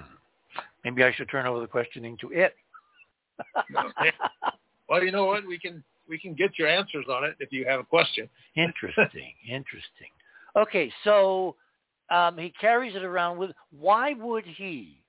Given that he was in places that, you know, if you look at the movie, you know, Indiana Jones had all kinds of folks after him. There were Nazis, there were bad guys, there was the black market. You know, this thing is a, is a jewel. It's stunningly visual. Look at the that banner picture. Look at that picture. Why would he endanger its security and even retaining possession by carrying it around with him unless I'm going to answer my own question. He had this connection at a higher level, and it basically said, "You don't want to be away from me." Uh, that's that happens with me. I know, so I can't. Uh, you know, I can't say for sure with him. Well, did did Anna ever talk about this relationship? Yeah, because it sounds to me like there were three in the family: him, her, and the skull. Yeah. So, uh, well, it, I, I have it like that where I know that feeling here for sure. But you never, Yeah. you guys never talked about that. Uh, see. Well, you know, I we talked about uh, so many things, but uh, you know, okay, I'm going to ask the skull. Have him have have Bill focus on Mhm. what Anna told about the relationship between the three of you. hmm Well, uh, let's see. It's it uh, it would be the it you know it's not a thing on the surface. It's a thing that goes deep inside, and it's a feeling. The feeling is a a, a very much almost physical. There's a connection there between the skull, Anna, and the skull, and it's it. Uh, it's a thing that you can't really put into words and a lot of people that see the skull have that feeling. It's more that uh it's just you go in and live it. And that's pretty much how i can say it. Uh but uh the the skull is is here and it's giving out this universal love. And that is it's it's a power that can be felt and it touches people in a really deep way. And uh, that's what touched me so much is the connection where you feel that uh, it's almost uh, a connection to the divine through a an energy point because well the the the um, the Mayas who live in Lubaantun say it's a uh, communicator to the gods and so as such, you know, it's it's there and it does its thing. And a lot of times you're being guided by it. You're not really aware of it. You just are just doing it, you know. So Well, in the modern era, in terms of radio, we're on radio tonight, mm-hmm. so radio, there are mm-hmm. devices created called transceivers, which is a gadget, which is a radio which both transmits, that's the trans part, and receives, that's the receiver part, transceiver. I have always felt from the time I got involved with the whole story of the skull for sci-fi, uh, when Robin and I went to Central America and did a special on, on my, my research, I felt that the crystal skull, because of it, what it's made of, which is quartz, and it's an incredibly pure form of quartz. And in the next uh, uh, segment, we'll talk about the testing and the technology and all that for trying to figure out what it was made of and how it was created and all that. But but there was a very famous Russian named Nikolai Kozyrev back in the 1950s, genius physicist, astronomer, physicist, and he created a field of science investigated called torsion field physics, which turns out ultimately to be hyperdimensional. It's a it's a it's a transceiver uh, quartz in his experiments between dimensions. So the idea that you have a template made in the image of Homo sapiens, life-size, gorgeous, meticulous in detail, optically incredibly interesting because of the way the eye sockets have been formed and the way light refracts and all that through them, and that it has other properties that it can connect a human spirit or soul or consciousness with a higher dimensional reality and who's out there, to me, is straight hyperdimensional physics. In other words, the skull is a transceiver, an HD transceiver. It was created by someone to act as this gateway, communications gateway between dimensions. The Mayans were correct insofar as they knew that anybody not here had to be a god, I suppose. But in fact, it seems to have multiplicity of uses and potentials and applications if it's properly guarded and used in the right way. right, you're right on. Yes. So, um, probably what's going to happen is you'll be inspired to kind of frame a question and then provide an answer uh, from from the character sitting next to you there, the skull. Well, you know uh, what's happening today you know, they're taking these these all the knowledge of what we've done in all these years. They're putting them on discs and they're taking them to different planets. They're taking the different parts of the of the Earth and they're putting them in the Earth. And what it is, if there was this past civilization of high technology, and they wanted to pass on that knowledge to the future generations, they would put it in something that was loved very much or feared because that way it would be protected. It would be preserved and revered and, and, and guarded. And guarded. Yeah. So you now, now, all right, all right, hang on, hang on. Where did this idea come from that you just enunciated? Uh, it's just the, the what I uh, this, you said to ask the skull. well, the thing is important is because to- we've never talked before. I've never had the good fortune of crossing your path, or you know, vice versa. But tonight, obviously, from our own research, remember I was attached to that sci-fi special. That was my analysis that the, the skull was left as a transceiver by someone incredibly sophisticated civilization to connect humanity to a higher level source of information and trust and connectivity. And it's that's why it was made as a beautiful piece of art, a stunning piece of art. And Michael, you, you took the perfect photograph, the perfect picture. Uh, and we'll get to how Michael photographed this when we bring him on shortly. But in, in other words, Bill, you and I independently, we've never talked. We both arrived at the same place in that the skull is not mundane. It's not trivial. I don't think it was carved by Mayans or anybody within 30 or 50,000 years of the Mayan civilization. I think it's a deliberate artifact as a communications device for consciousness from someone who was not here. And I think it's light, sound, and frequency is what it's all about. And I feel that if you look inside, there's there's type of wavy lines inside that I feel that's where the this, the technology will come where we can go in to the and bring the light patterns out of it and uh, and be able to extract the knowledge at a level when we're ready for this. And I think we're getting very close to the tech. I think it. I think we are past ready.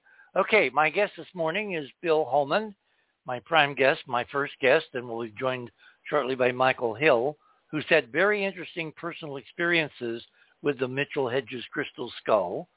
We're doing a kind of homage to David Crosby tonight. You're on the other side of midnight. My name is Richard C. Hoagland. We shall return. Time coming.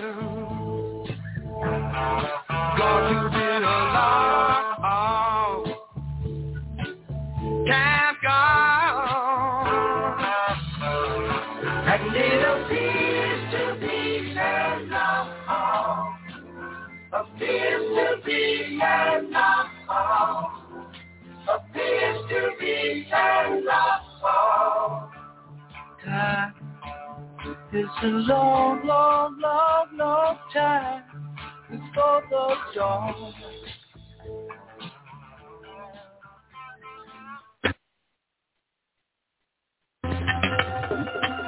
The other side of midnight.com. Tune in to listen to Richard C. Hoagland and his fascinating guests. Support the broadcast and don't miss another groundbreaking conversation.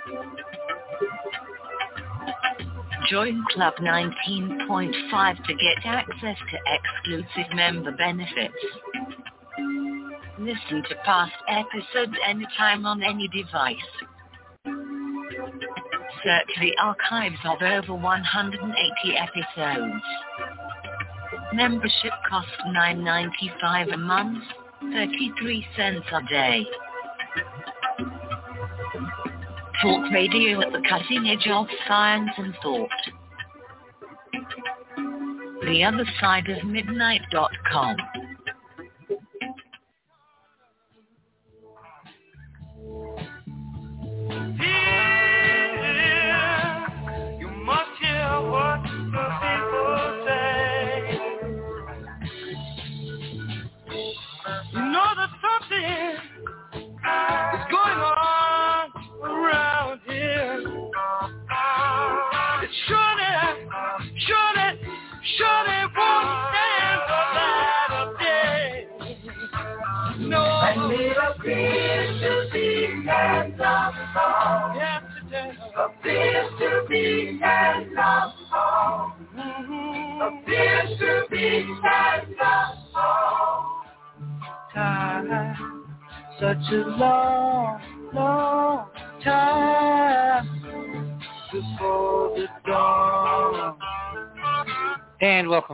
this Saturday night. My guest this morning is Bill Homann, and we're talking about the uh, um, the Mitchell Hedges crystal skull and all the things that uh, uh, Bill and Anna Mitchell Hedges, who was the uh, technically the adopted daughter of uh, the owner and adventurer who found it through his daughter's offices back in the uh, teens, or actually 1924, I think.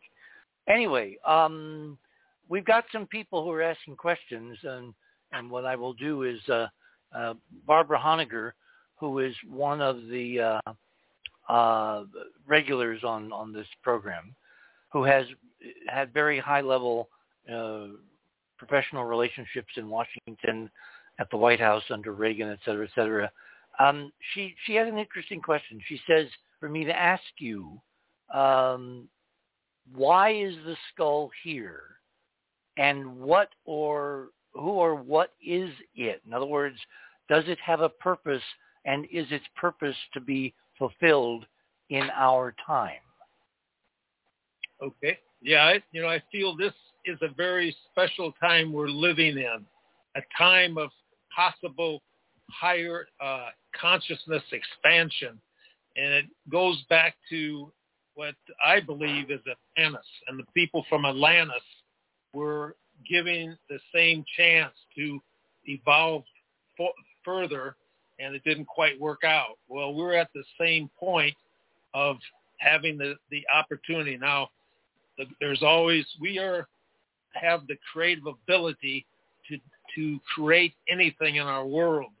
And if you have your mind and you put it on peace and harmony and good stuff, a very good thing I would think to create. But if you put your mind on fear and all the things that go along with that, you bring yourself and you create that even stronger in your life. So it's so important to be able to to take your mind and put it in a zero point and then think forward of what you want. So it's like we're in a in a, a, a they say good and evil, but if we didn't have the negative, we wouldn't have the positive because we would instead of trying to better ourselves to raise our consciousness or whatever, we would be sitting and watching TV and eating uh, uh, potato chips or something, and that would be how we'd spend the life. But when there's the action that pushes you to reach this higher consciousness. And I think that's where we're at.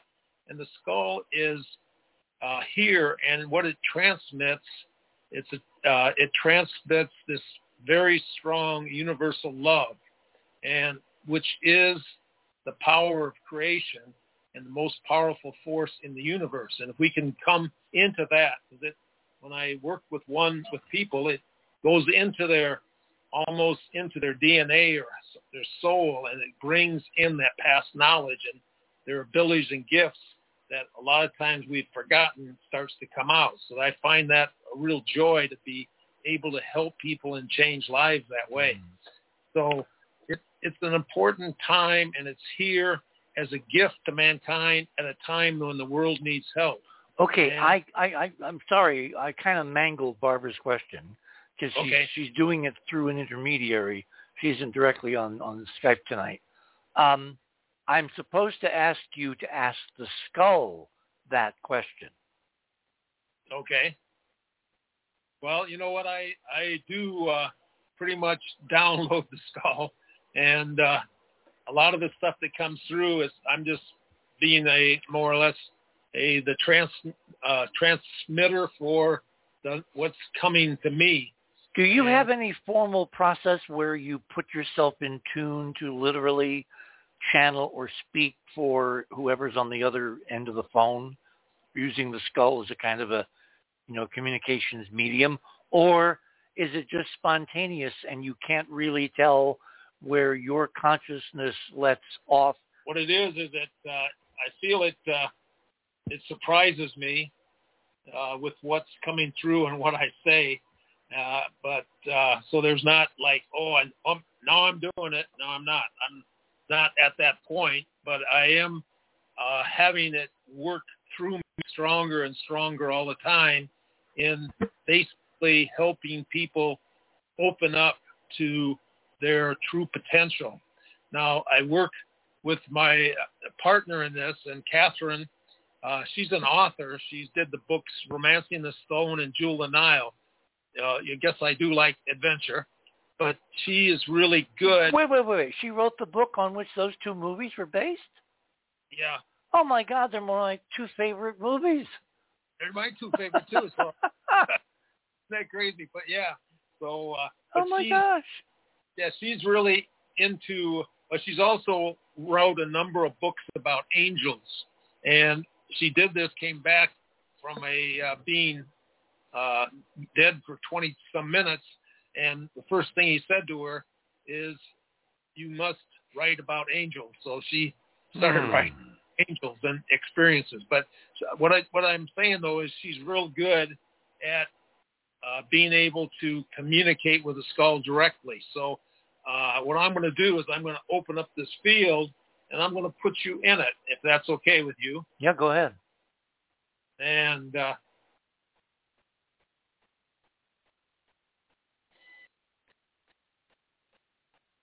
Live radio, folks. there you go. It's I, I usually it's it works better at Zoom, but I I bet it'll work here. Let's see. So just what it is is it just it's a very gentle energy. There you go. Oh, come on, release it, relax, relax. There you go.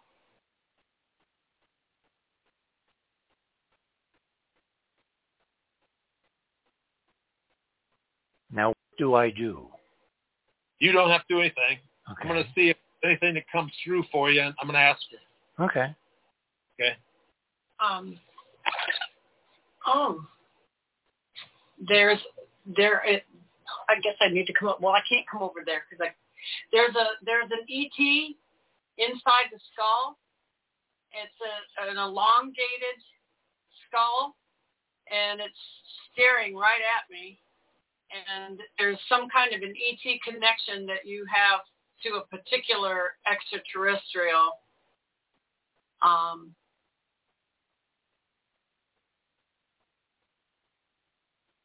very friendly. It's a very friendly one and is helping you to bring um, more information into. There's another. There's another one, and it's helping you to bring information to the public, and that's and it's all all very very important what you're bringing in.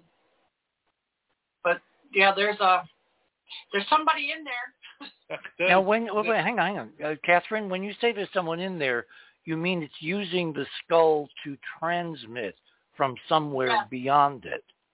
Yeah. Yeah. Okay. And- okay. what he does what he does for me is he shows me pictures of what he's trying to show me and then he tells me uh, you know yes that's that's what it, you know that I'm right and then tells me who it is you know who it is. He says it's an extraterrestrial. Now, when you say it's an extraterrestrial, remember there are two types. There's well it's a good it's a, it's a it's a good extraterrestrial and he's from the Pleiades. It has a feeling of more uh it- it's very intelligent but it also has a very um very nurturing um persona Is Hmm. something he asks, you'll get more help from him. yes So you need to do that. his connection this this this entity wants to connect with richard to give richard more information and all he has to do is ask Hmm. I must say, guys, I didn't expect this conversation would take this turn tonight. well you and me both i was just making coffee I'll have some cream, sugar, you know. Um, and by the way, you guys are staying around for the after party, right? absolutely Excellent, excellent. Okay. Um, gosh, questions, questions. Okay. Um, from our own work, I know this is a crucial, pivotal time. Literally, in the last 25, 26,000 years, this time has not come around until now, and there's a lot of stuff going on to determine who's going to control it, who's going to imprint the future. Can we do to help the good guys take over from the bad guys who are trying to control everything that's going on right now?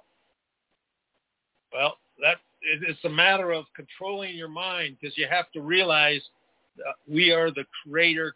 We are humans. Human is God, man, and as the creators here, that's our purpose. Is we've created everything, you know, and especially in the last so many years, that the creations are coming faster and faster because the veil is getting thinner and thinner, and it's making uh, what you think become real faster.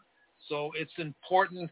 You know, it's like the hundredth monkey is something that if you get the right number of people thinking uh, and putting their thoughts in the right way, it makes a big change and raises the consciousness of mankind, helping not only the people that oh you say the good people, but it's the we're all one, and that's what we kind of we come in to understand the good and the bad are really one, and in coming with that, it raises the frequency, the concept uh, of all of us to this higher level, and we have the opportunity. The skull was asked how you know because the, there's a legend that there's 13 skulls, which there are, and they say if the how would we? They say the legend is if you get the skulls together and you put them in the same room, then there's a chance for world peace to happen. Mm-hmm.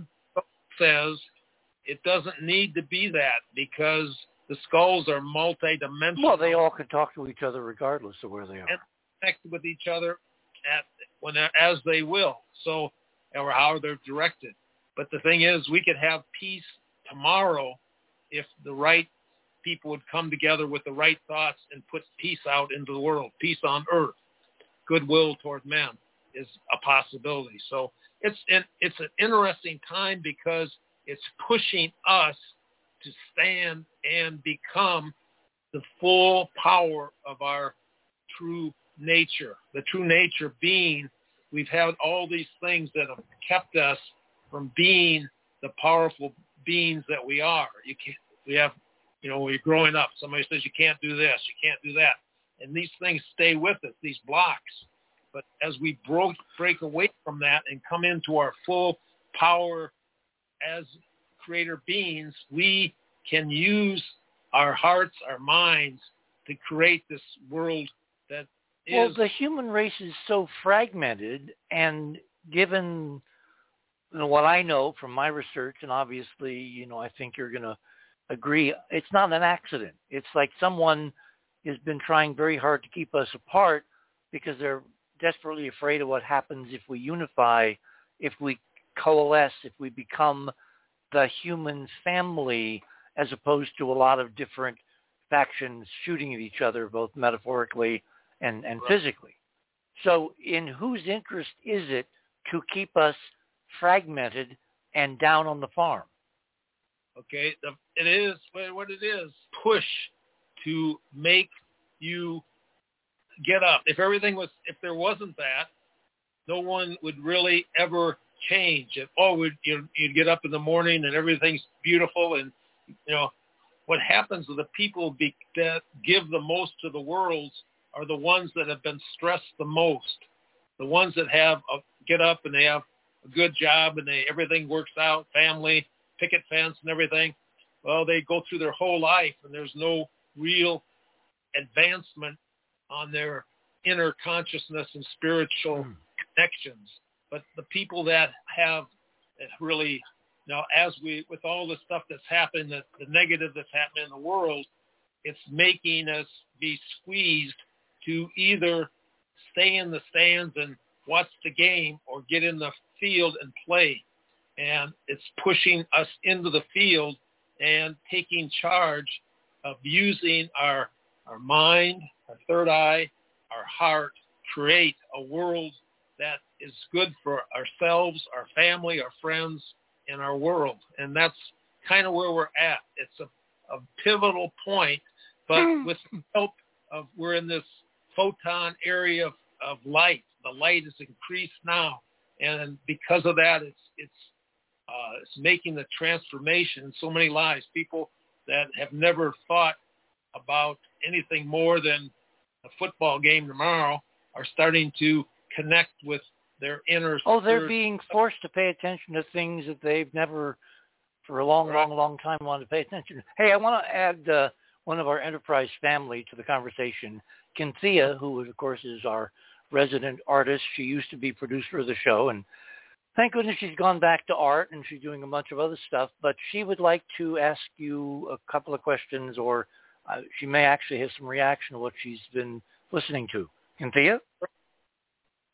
So thank you for this opportunity. Uh, Bill, I, as I understand what you're saying, and, and I hope you will um, polish or uh, verify if I understood correctly what you're saying, that the skull, the message that you're getting is that as beings of consciousness, when we align with our core being, our reality, that there is only us, only one, then it's not about some other out there doing something that can affect us. That's why we can affect a change. It's not that we're resisting some shadow out there because we are one.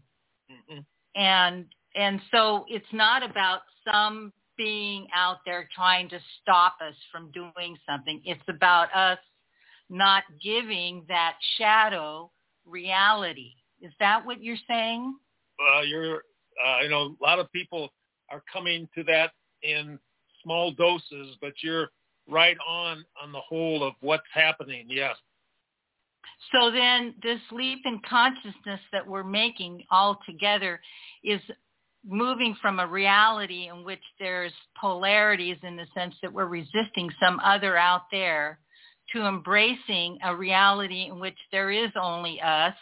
And so that's why it's so important to um, be conscious how we are directing our attention. There's a wonderful, I'm sure you'll know, Richard, there's a wonderful Star Trek issue where, uh, episode where they're on this planet and this, this, uh, mind altering thing is manifesting their thoughts. And so they're having to say, don't think fearful thoughts because that's what's coming towards you. You know, you start magnetizing to you.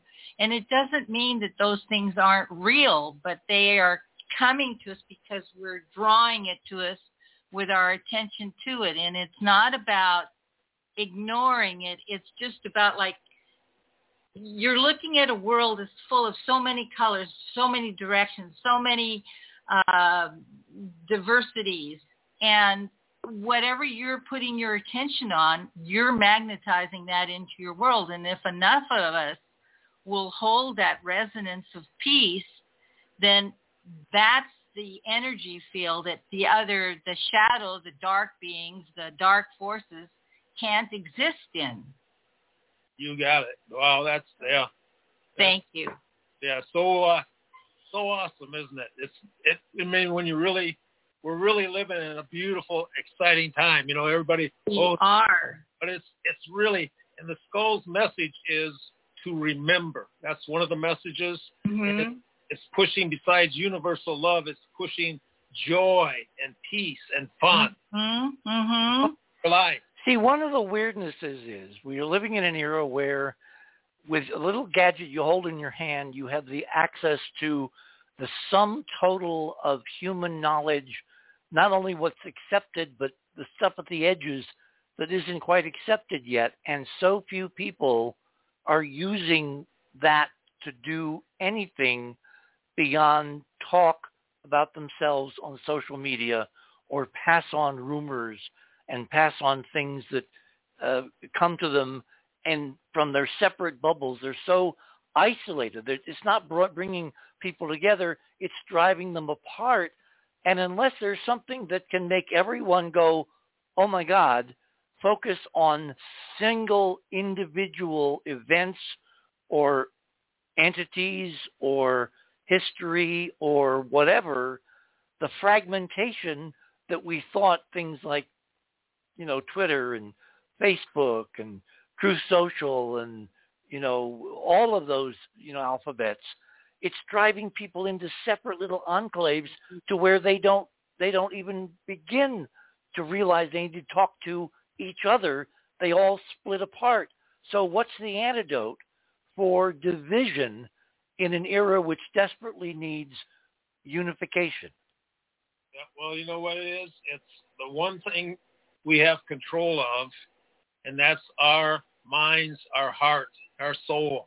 We have control of it. We don't can't we're not controlling anybody else. But if you can be together with like-minded people and put your mind on what your your goals are, what's you know good food for your healthy food, good water, good schooling, all this stuff for the children. If you put your mind on the things that you do want in it, you can't sit there and say, "Oh, I want everybody to follow me," but you do it in yourself and you put that thought out and surround yourself as you do it with people of like minds that are there to help and the whole thing will not even matter because everything you'll be on this timeline that you want as opposed to a one of negativity. We the things that happen in the world we don't like, it's a lot of it is comes from different fears that we've had in the past and it uh, we, oh, this will happen. Then, well, guess what? It probably does. Well, there's so, this overriding fear which is being amplified on every level of the other. People yeah. who are not like you, people who have designs on you and yours. At every level, it's the other is the enemy. The other is to be shunned. The other is to be excluded. Right. Where is the unity in a in a culture, in a global culture, which is fragmenting into more and more others when we actually need to go in the opposite direction. Well, it's, it's universal love is where the real key to this whole thing, and filling your heart with that is like a wave that goes out and it changes hearts. So it's it's a very so uh, it's it it's a matter of having fun about it. Find the things that make you have fun in your life with all the stuff that's happening and put yourself in that thought and just let it come through. It's really, it's so powerful. And we have it. The skull, you know, it says it's a time to remember who and what we are.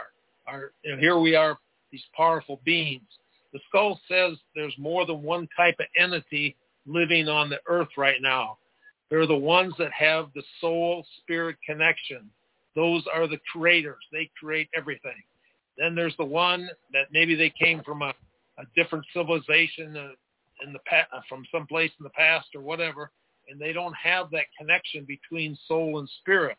Without the connection between soul and spirit, the only way they get power is by taking it and try to pull it from those that do have the connection. And that's where a kind of a problem is because it sounds almost parasitical. Yeah, yeah. It's, well, it's uh, you know the people that have no feeling for anything, and they will latch on to somebody that has the connection and suck all the energy out of them. When they're done, the person's done, and then they leave and find somebody else. So you have to learn. That's a parasite. That's that's a vampire. Yeah, you have to learn to to be able to have the overview to see what's happening and put the people in your life that are there to make your life better. You give to them, they give to you, and and then uh, then you have a balance there. But the ones that only can pull from you and and you get into those uh, life situations, it's a learning thing that some of us learn and some of us learn hard. But you, it's important to uh, not pick your friends. You can't pick your family, but you can pick your friends. Unless your friends are part of your family. There you. Well, it depends on if they're good friends or bad friends. See, this is what, Catherine. I need to ask you: the the ET entity, which is transmitting through the skull, is Uh-huh. it is it human human related family or is it truly alien? It's uh I think it's truly alien, but it's interesting as as Bill was talking and explaining universal love, it had it his face changed to a very big smile with uh open the eyes got more open. But it is alien, yes. Well, you know what is alien? You know, we're Yeah, right. we're all alien. Well, when I say alien, I'm I'm talking strict scientific definitions. Family is genetically related, however Right. distant. Alien is truly alien genetics, alien DNA, alien origins, not connected to the human family.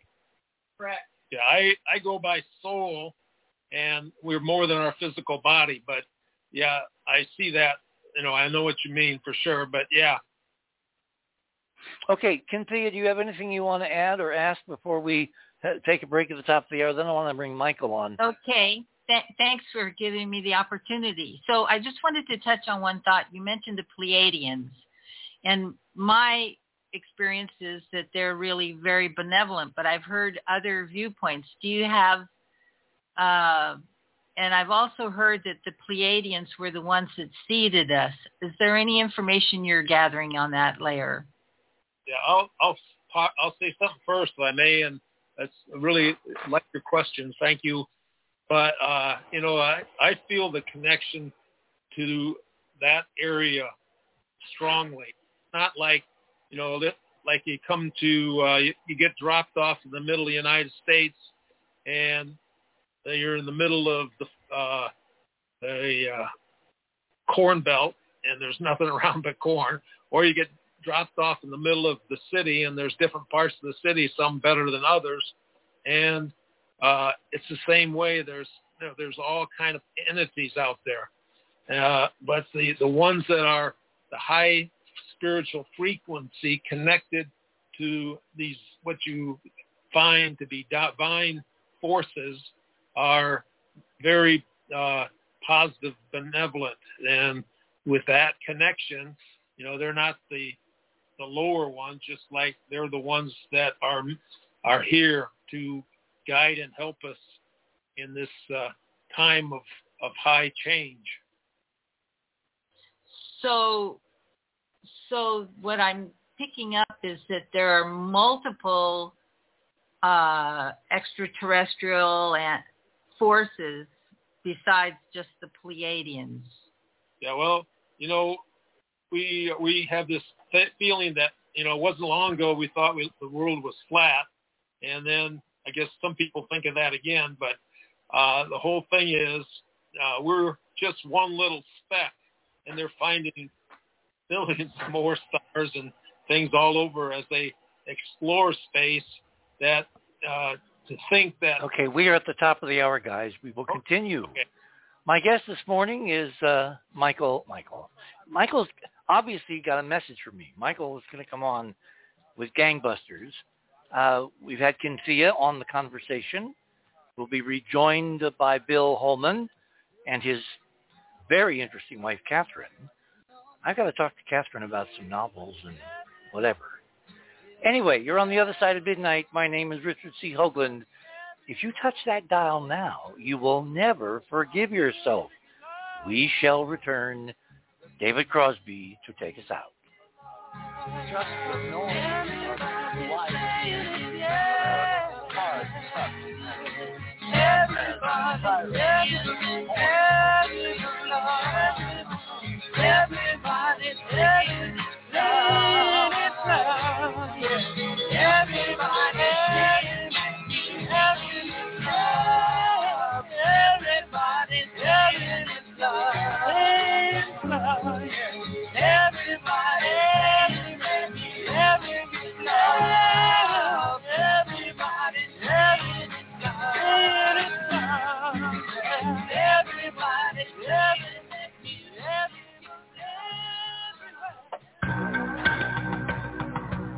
The other side of midnight.com.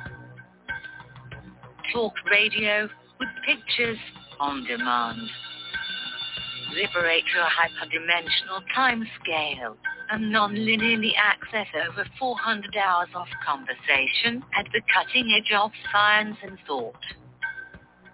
Join Club 19.5 to get access to exclusive content that fits your interests and time schedule filter episodes by guest or subject.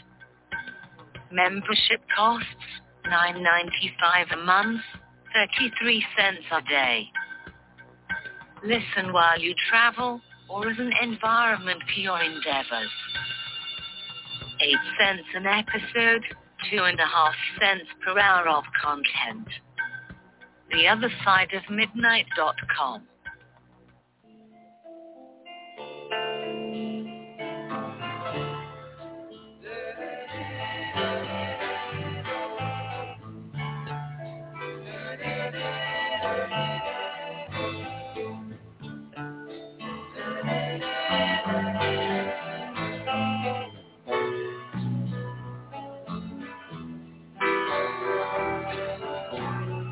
And welcome back.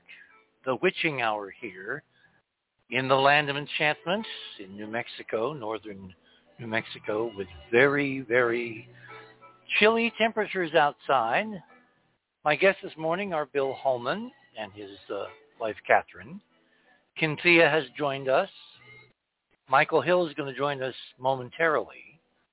This is a homage tonight in our bumpers to David Crosby, who unfortunately has left this uh, terrestrial 3D realm and is now uh, exploring other dimensions. And I have that on very good, uh, very good evidence from uh, from Robin.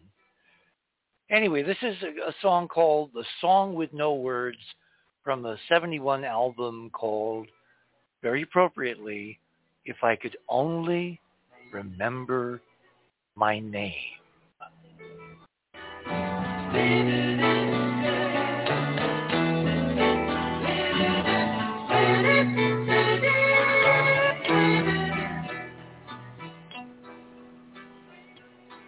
Okay, we've got about one hour left in this rather remarkable conversation.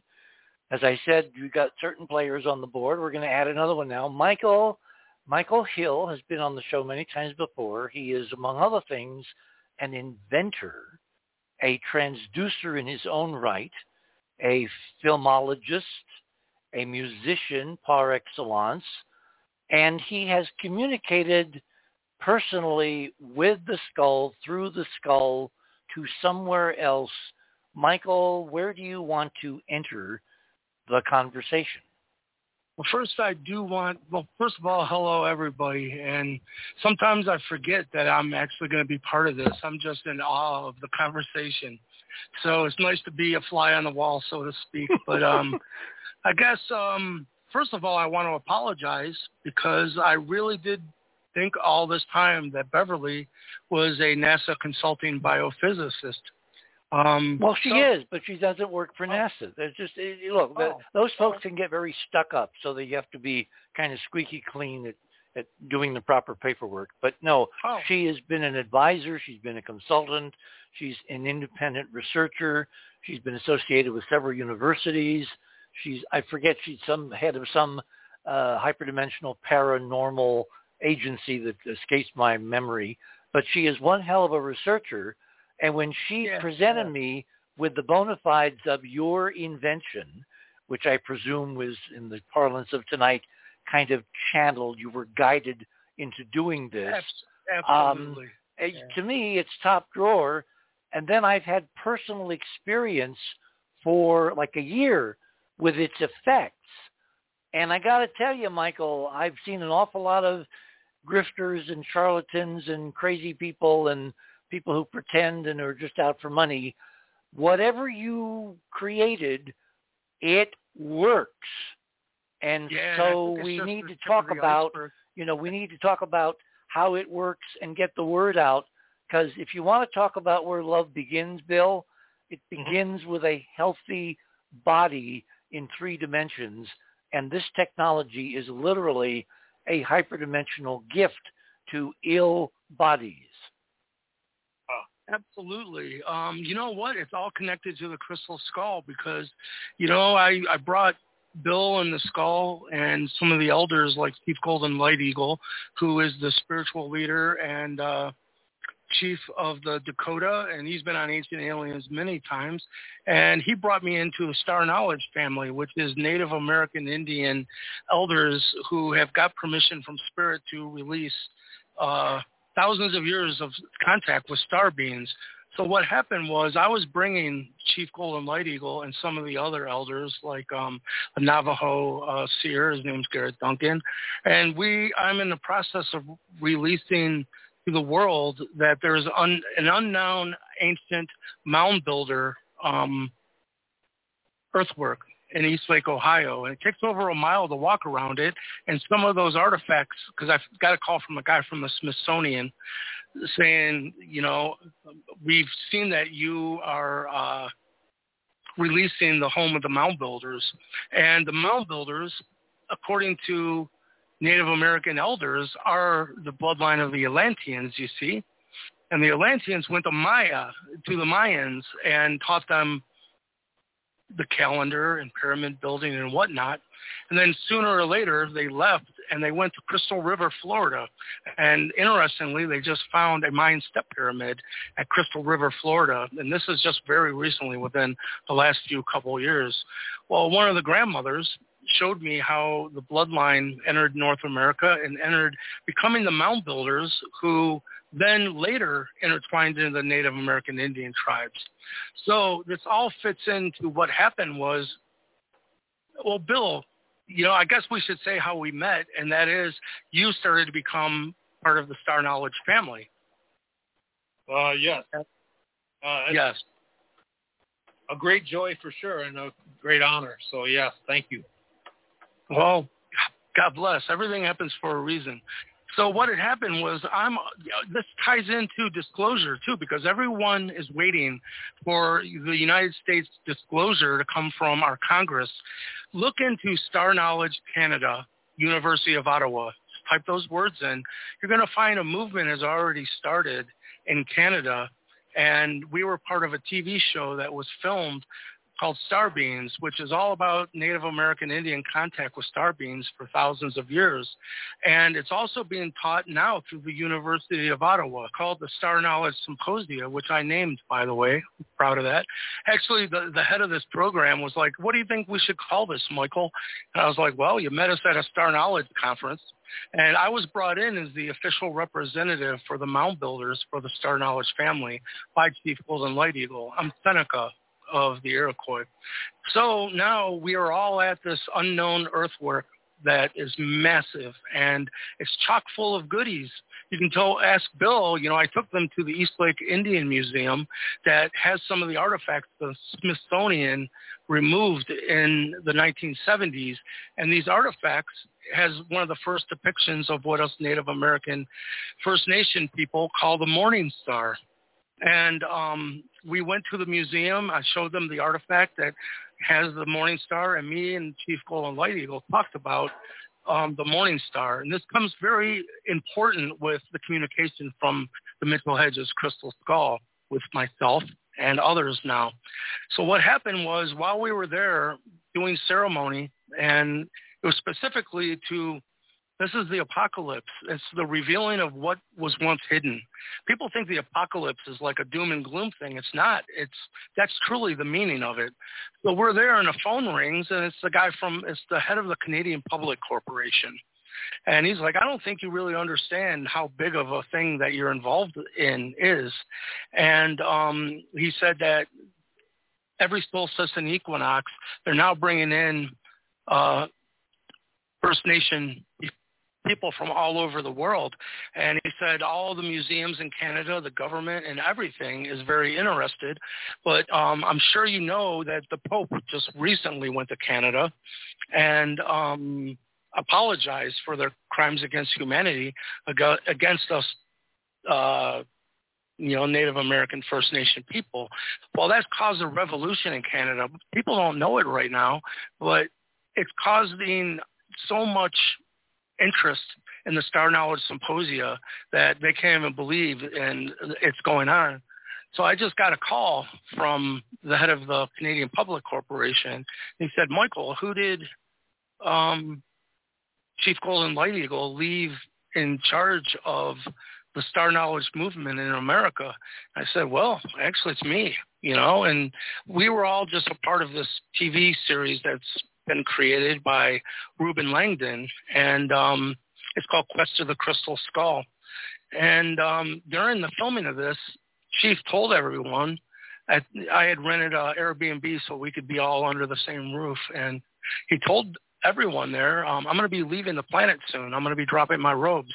Everyone was like, oh, no, Chief, don't say that. And he's like, no, you're not listening to me. I will be leaving this planet, and I've left Michael as my successor. To bring star knowledge into the world. So all of a sudden, this is just like three weeks ago, the head of the Canadian Public Corporation is putting me in contact with the University of Ottawa. But here's the deal. Go and type in University of Ottawa and star knowledge. It's being funded by the United States of America. If you want truth and actual people that have been con- in contact with star beings, you've got to go to Canada right now, and it's funded by the United States. Isn't that something? A real head scratcher there. But uh, I am the well, official... not so much, because in politics there's something called plausible deniability, where you want Ah. an effect to occur, but you don't want to appear to be the ones behind it occurring, so you use an intermediary or a back door. And if there Ah, really brilliant. has been a major political decision that the truth is going to come out, this would be one of the real world political ways that you could facilitate without taking early responsibility for getting the truth out. So it makes perfect sense to me. Ah, that's brilliant, Richard, uh, as usual. so what happened was that phone call was with the Mitchell Hedges crystal skull on top of this unknown mound builder site that is the Atlantean bloodline on this planet. And as you know, my blood has already been proven not to be normal human blood by a Harvard professor. I was on the show UFO Hunters on the History Channel. They flew me to Boston and had my blood work done by Harvard professor David Fistrom. That is because I have I am of the Anunnaki human hybrid bloodline on this planet that was known as the Nephilim. The Nephilim are who came out of Atlantis, inter- intertwined into the Mayan culture, taught them. Now we're here and we're going to teach to the Native American First Nations. I am their official ambassador. It just is what it is. And I'm to now I'm starting to organize to bring elders such as Bill and the Mitchell Hedges Crystal Skull to these Star Knowledge Symposia events in Canada. So that's happening in 2023. But here's what happened is when the first time I met the Mitchell Hedges Crystal Skull, we're in the Airbnb uh, that I had got for us all to be under the same roof. And I sit down in front of the skull, and I usually don't have quote unquote inanimate object, objects like communicate with me, but through telepathy in my head it says touch your forehead, your third eye to mine. And this was really awkward because oh, the pineal gland. The pineal gland between Yes, your yeah, okay. Yes, exactly. And uh, you're not allowed to touch the skull. It's a priceless artifact. And so I had to go to Bill. Hey, uh, Bill, um, the just asked me to touch my forehead to it. And his response was shocking to me, and I'll never forget it. He said, yes, I know, and you have permission, but no, that's a very advanced initiation. So I'd like you to talk to Bill about that too. What does that mean? Because it's communicated to me, and Bill, we've talked about it. What I did, I went third eye to third eye with it, and it was profound. It was it was the release of energy that brought me to tears. And I heard a lot of people have the exact same encounter that it's almost like there's two different kinds of tears, right? There's tears of pain, but there's also tears of the soul, it's like revelation. This this feeling of love overcame me that just brought me and uh you know my partner we were just both in tears and um but that was the end of it at that point but i can't tell Now you when when when was this what year? 2020 Okay. um, so, you know, this was all filmed for this TV series. It's 13 episodes, and it's called, uh, what is it, Bill? Quest of the Crystal Skull? Quest of the Crystal Skull. Yeah. And who's Yeah, producing that's- and what network will it be on? It's being shopped right now, Bill, uh, correct? Yeah. They are. They're working on it. Yeah. And it's by Reuben Langdon because this becomes very important. You know what the hyperdimensional physics that's been communicated to me, and we can get into that. But if I had to put it in a nutshell, it's that it's all about 432. And the 432 frequency is a hertz, is the A note, the middle A on a piano. And it has to be tuned properly to bring through extra photonic light energy from another dimension is what, you know, this biophysicist, Beverly Rubik, has proven. So, uh, Yeah, by the way, by the way, I'm glad you brought her up. Um, item number six in Michael's items, and I'm really glad you were able to get this up there, is Beverly Dr. Rubik's exhaustive treatment and analysis of water exposed to Michael's uh, geometric technology, the so-called crystal discs, uh, which are imprinted in a way that restructures water, which is a very interesting fluid. Water is almost unique in it contain it, it can contain memories and act Yeah. as its own transducer, meaning you know conductivity, connectivity between dimensions. And she measured the physical effects of exposing water to Michael's this technology and it, it's off scale. It's it's astonishing real science results and that companions with my personal experience which is I've been now drinking uh, you know a lot of fluids, mostly coffee, exposed to your disc, Michael, and it's had incredibly positive effects. He has just uh, set in motion um, uh, we're going to get you know the same technology in the form of coasters. You simply set your you know lemonade, Pepsi, whiskey, anything on the damn coaster. Uh, well, whiskey contains water, and the more you let it sit, the more the effect that Beverly measured grows. It's literally measurable, and so we're getting a set to Cynthia and Cynthia, you're part of the experiment now. In the next few months, you're going to talk about what happens to you by simply using it the way I have, which is to sit any fluid on this whenever it's not at my lips.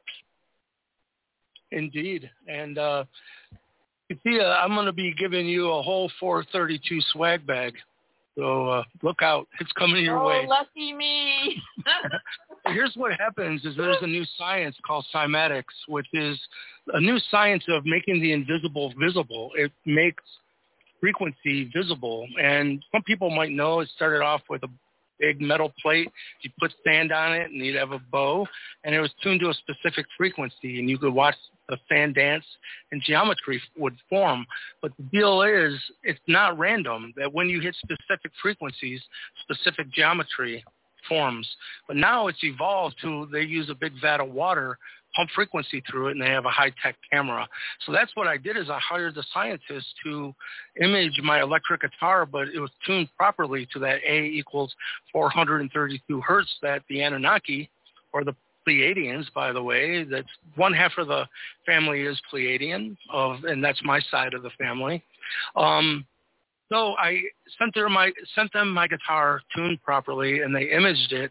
And right away, they this these scientists said, "We've never seen this kind of complexity and dimensionality ever before." And they asked me for my permission to release the full 20 second video of the image being created in real time. But think about this: that you know what I'm using is a two dimensional photograph of the frequency captured by the scientific equipment. And it, it's absolutely gorgeous. You can see the image in the photographs. Um, the mojo is in the image, the energy, and it's, I think, the first scientific evidence, first of all, of uh, quantum entanglement, because we can get into that. Part of this technology was Chief Golden Light Eagle telling me uh, uh, how to do this ancient Atlantean water blessing ceremony at the Fountain of Youth Springs in Florida to bring forth and quantumly entangle the attributes of absolute divine holy water that's never been introduced to human thought form because as richard said it's listening man. Water has memory. So it's really important. So i did the ceremony at rainbow springs by the way in florida. And um there's more to that, but I know I, you know, but here's the deal. Using the same exact technology, if you take four octaves below 432 hertz, which is 27 hertz, put it through a cymatic image, a perfect seven-pointed star is generated in the water. And it's holographic because every bit of it contains all of it, right? So you can get the same attribute of a cosmic harmonious frequency when it's imaged properly and the two-dimensional image is a true at, you know every bit of it contains all of it but what so the seven pointed star right look at this bloodline i'm talking about this ancient atlantean bloodline that's now intertwined into the native american indians look at the cherokee symbol for their tribe. It's a seven-pointed star. Go back to Babylon and look at the world map of Babylon uh, that sits in a museum right now. It's a seven-pointed star. So now I get a call from the Quest of the Crystal Skull um, producer, um, Reuben Langdon, and he is just super excited. He's What like, is "Michael, Lang- well, Langdon? The, the, the name is familiar. What else has he done?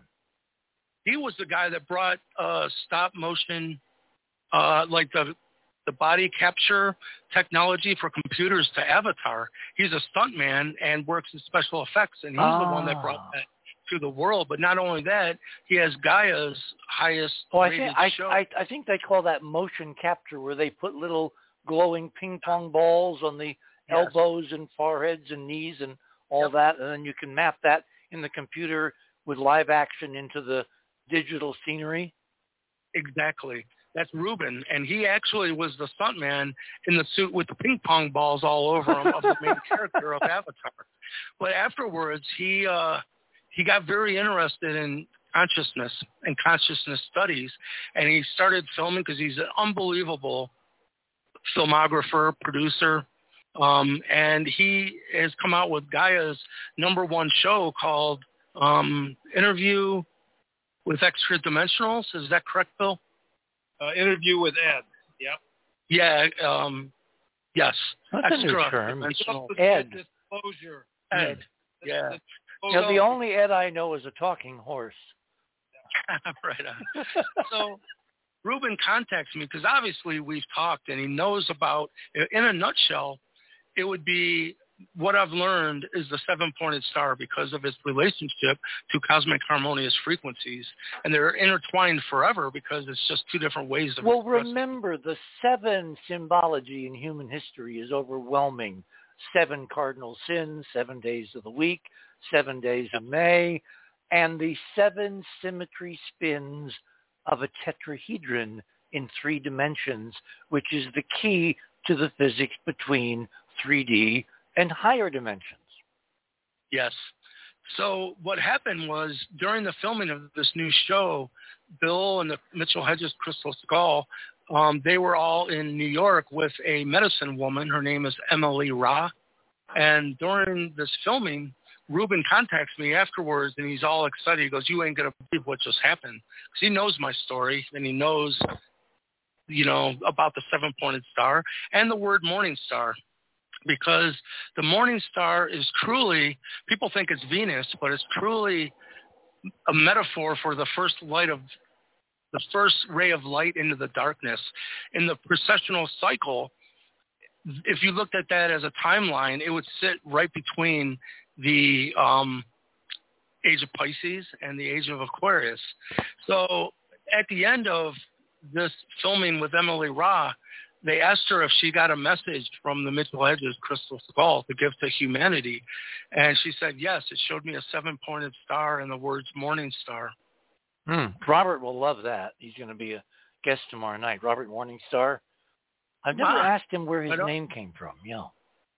Mm. Well, I got to tell you, that toasted my noodle, Richard, because that's, you know what? I got this. If people want that detail filled in, both Morningstar, mind you, the first artifact ever that in, has the Morning Star from Native Americans is sitting in the East Lake Museum of what I call the Hall of, Rec- Hall of Records mound site, and um, it's the real deal. Um, so I went to um, Bill and said, "What is what the hell is going on here? You know, um, are we hitting the same source for information?" And Bill said, "No." He said, "It the what Bill told me." And we can get into this because I think it's fascinating because you asked what is what's the here doing. He said it's got all information of all time. It's got you, you, the Akashic record. It's called of all time of like past, present, and future of human parallel realities, and it's the one that can take mankind into a galactic realm. All the other 12 crystal skulls are all earthbound Akash, um, which, you know, one part of the world will hold, you know, that 112th in that crystal skull. And, but the 13th, which is the Mitchell Hedges crystal skull, has all the information of the other 12. Plus, if it's brought out, it can bring mankind into becoming a galactic peaceful society. Now, the Anunnaki told me a couple years ago when Trump was president that uh, mankind, if the point is for us to become a peaceful galactic society, it wouldn't happen through any form of governance on this world. Um, it wouldn't happen through Trump. It wouldn't happen through Biden. It's not going to happen through uh, Putin. They said it's going to happen through a Native American Indian, you know, First Nation voice. I thought, well, good luck with that, right? You know, Hmm. how the hell is that going to happen? Well, now I see what's happening in Canada. By the way, you know, I, I invited you to the upcoming Serpent Mound event, um, but uh, I'm, they gave me the Canadian government gave me permission to share the show Star Beings at the event coming up at the Serpent Mound. So I'm I'm super excited about that, and you know I'm been put in charge of the ambassador to bring forth. Um, intertwine the American movement of star knowledge with the Canadian movement, which has already gone through the roof because of the Pope going there and bringing such a spotlight onto Native American First Nation culture. So people are thirsty for some truth of why was this race exterminated or genocided. And what's interesting is uh, your listeners might know too, you know, this is all happening because they found thousands of children's bodies, their remains underneath these rehabilitation schools that were set up to make Native American Indian children into Christians and quit being barbarians in quotes. I'm being very sarcastic. Yeah. But that that's why the Pope went and apologized. Well, all those systems were built and made from American systems. And the American number of genocides, some people have it up to a 100 million. It's the worst genocide on this planet. So think of this. They genocided the Atlantean bloodline on this planet, but they they thought that they were going to bury us, but they didn't know we were you seeds. we're at the bottom of the hour. Hold it there. When we come back, I want to ask a very important question, Bill, about your your campaign and what you decided to do with Anna's passing. That's very different than what you might have done. You're on the other side of midnight, everyone out there. It's uh, late on a Saturday night, Sunday morning in the land of enchantment. This is our final homage, well, second to last, to David Crosby and his passing. We shall return.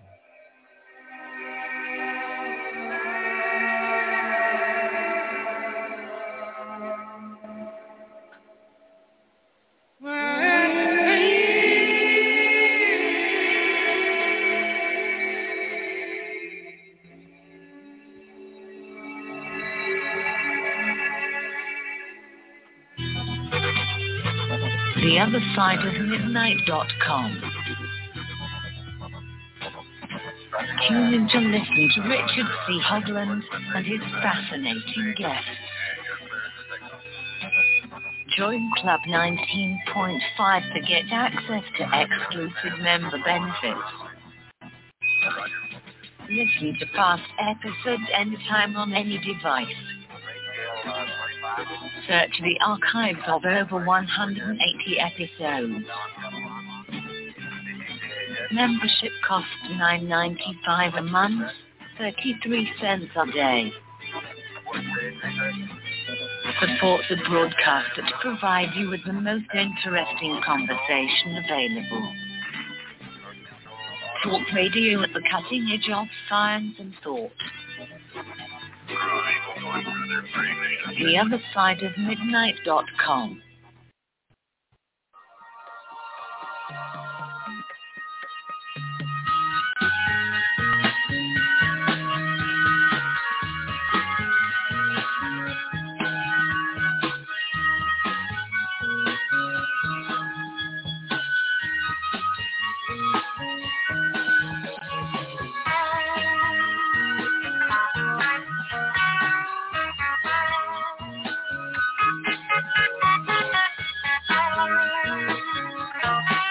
And welcome back, everyone. One last half hour to go on this Saturday night, Sunday morning.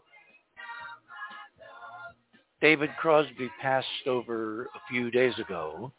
And so tonight I thought we would do an appropriate celebration and homage to a genius whose music will live forever. What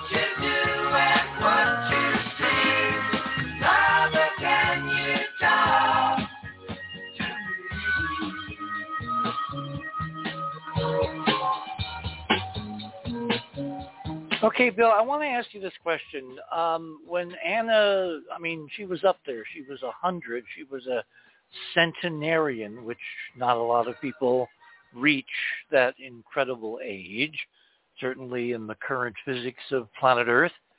What kind of conversations did you guys have before she transitioned and you took over guardianship of of the skull? Oh, you know what? There was a, a training thing. So I went through the training, passing down some of the secret teachings that were passed on to her and giving me the uh, understanding of of that level of what to do and how to take care of the skull and the purposes of it. And uh, that that was that was uh, a very changing thing. But when I first got the skull, you know, I had that great love and connection with it, but I didn't realize the deepness of the fact that it was uh, really uh, important that I do this work now, and it was given to me as a uh, a, a my uh, responsibility and uh, a gift to mankind and taking that guardianship and being able to uh, make it available because it uh, you know it's like oh it's like the Lord of the Rings and you have it and you try to hide it but the skull is something that is a gift to mankind and it affects and changes people. So my responsibility that I've learned is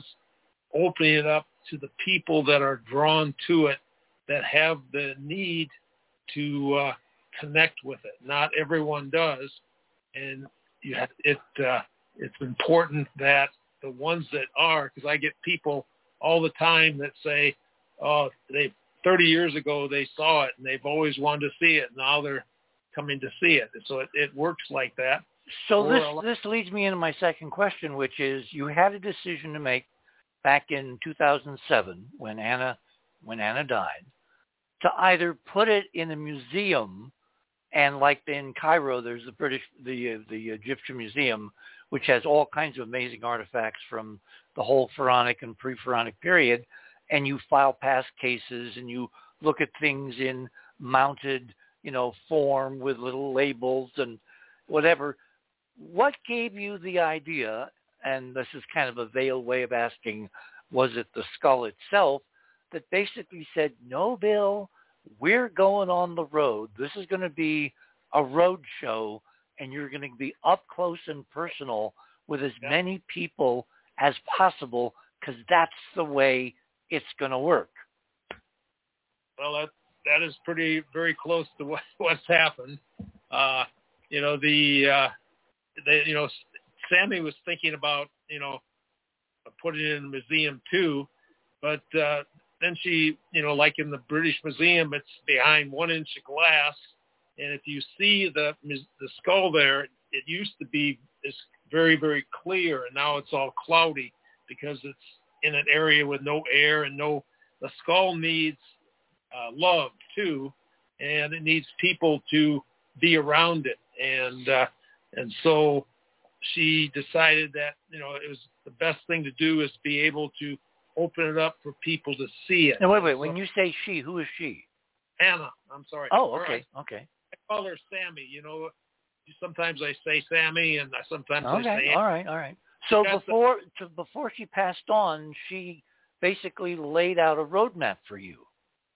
Uh, well, she I carried out what she her her vision of what needed to be done with it. Yes, which she got from, I presume, the skull and whoever is on the other side of it.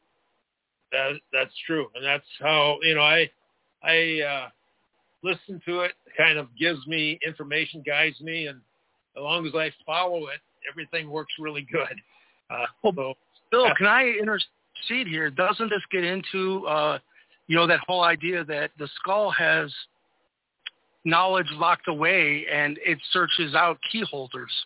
That it will, when it finds a certain key holder, which involves that initiation of pineal gland to pineal gland, third eye to third eye, forehead to forehead, then when it knows it's found a key holder for like cosmic harmonious frequencies, let's say, then it knows it can go and create the hyperdimensional, I call them event strings, so this information gets out to the world, which it is. You know what I mean? Um, can you get into that aspect of it? That because it, that wouldn't happen if it was behind Oh, the, Michael, Yeah. I'm so glad you opened this because this leads up to another question, which is, Bill, do you find that if if you're introducing it in person, in seminars, in in uh, you know uh, roundtable sessions, in in settings where people can get up close and personal, does it trigger in certain people things that they never would have imagined they would be doing or thinking or acting on unless they had that one-on-one connection like Michael did. Yeah, well, uh, you never know, and that's the exciting thing. Because if let's say I have a thousand people and I work with a thousand people, it's not like one person gets it all. It's everyone is different, and so yeah, I find that so um, uh, interesting. And the fact is, you know, uh, somebody comes in and and you don't know what's going to come out until they sit with the skull and it connects with their with something inside of them and and then to see the changes and stuff it's really it's my joy you know if you can find something in your life that helps people makes them happy and makes them better people if you have that uh you find that in yourself to be able to do that it's such a it's a blessing and a joy that's like what's your purpose in life your purpose in life is just learning to be who and what you are and bring out your gifts and your abilities. So in doing this and working with people, I have a, the opportunity to make differences in people's lives. And it's it's really exciting. And I found now with this COVID thing, I've been forced to go and use Zoom rooms, uh, you know, sometimes, and I do that with meditation because the skull has a 90 degree tur- uh, turn in it. Has lenses and prisms that are built inside the, which would make it, you know, how could they build it inside the crystal? Because it would take like zero gravity to be able to, form perfect uh, shapes and pyramids or not uh, prisms inside the, the crystal. And it has those. And so that's what make, that's another thing that makes it so unique. I want to come back to the audience connection thing, but uh, talk a little bit about the the scientific tests that were done, particularly back, I think, in the 70s at uh, Hewlett Packard, uh, who spearheaded them, what their consensus was, what they wrote down, what the report said, et cetera. Right. Well, Hewlett Packard at the time were the, had the top scientists in the world dealing with crystal. So it was a perfect place to take the skull, and it was at a time that there was no uh, people trying to uh, put it down and not allow the truth to come out or wanted to change it so uh, because it does not fit uh, into what we know as the world today and fit the 7,000 years that we're supposed to have only lived here. Mm-hmm. To do that, there's they have that different we're, we're you know, and it's in private hands. There's a lot of they spend a lot of money trying to dis uh, information on it, but uh, where it really comes down to it, uh, it's made uh, against the grain with no really uh, care for which way it was made, which is impossible because crystal being very hard but very brittle would not be here by not following the, the structure of crystal and trying to carve it. It has the, the lenses and prisms that are built inside of it, even several ones that they found when they tested it, that there's like uh, secret areas where there are prisms in it. And that's why when you shine a light upon it, uh, we did that before and we found that it put on the wall through the skull uh, eight different groups of ETs that are known today. Hmm. Showed up on that was quite interesting. So uh, uh, it have you photographed that? Do you have a video? Do you have We have video of that. Yes, we do. posted? By the way, we haven't. Uh, Michael and Bill put all kinds of effort into posting things tonight, and the conversation's been so, in, you know, enrapturing that I haven't really called attention to their sections. Some of them are self-explanatory. Some of them are not. Uh, Bill, you want to talk about the items you have? I think four. I think four items in your section. I So- think. Yeah. Uh, let's see. You know, uh, the the skull has three different things. in Three, three items. Okay, three. Okay. Yeah, what it does is it works one-on-one, like I was telling you, with people. It also works on energy uh, grid lines on the Earth, a lot of them that have been blocked over centuries. And I've been drawn to take it to certain places, and it rebalances. Oh, it acts like a key, like an opener. yeah, what had happened and how I learned about this in in 2008, I was invited to go to uh, Australia, and when I got there, the Austra- the Aborigines were saying four years before that I was coming before nobody even knew about it, and they were waiting. And so they took me to this one spot. It was a caldera, ancient uh, volcano, and they said the, the they call them sun lines that had been blocked for thou- hundreds and hundreds of years that went from that spot through the earth all in the sea all the way to Machu Picchu, and they wanted to undo un open. So oh. we put it there, and the and the two Aborigines did a a, a ceremony with it, and about 15, 20 minutes later, they stopped, and then they thanked me, and I picked up the skull and put it away, and So it's not the skull, it's a transducer. Whoever's on the other side, whatever dimension, using the skull as a focal point, was able to reach through, rearrange the energies, and fix what had been blocked or broken. and that well that's how I learned about it. So that's why I've been on this quest and have gone to very many of these space special places. One of the ones that I found quite interesting is the Montana megaliths.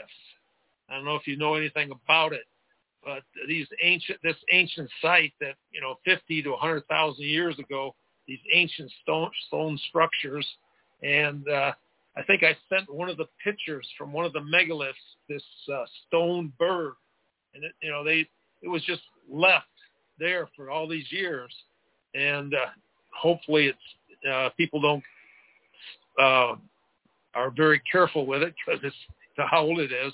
But uh, that's a very special place, and the skull was really drawn there and uh, connecting with the energy, especially with the the underworld there that was so uh, uh, higher dimensional and very powerful in what they, they they the knowledge that they had, and they was working on uh, downloading a lot of that stuff was quite interesting for sure.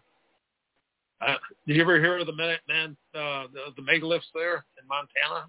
It's something in the back of my mind recently, like in the last few months or something. I've seen something uh, on Google or the internet. People send me so much stuff, and you know, I, I don't have time to catalog everything.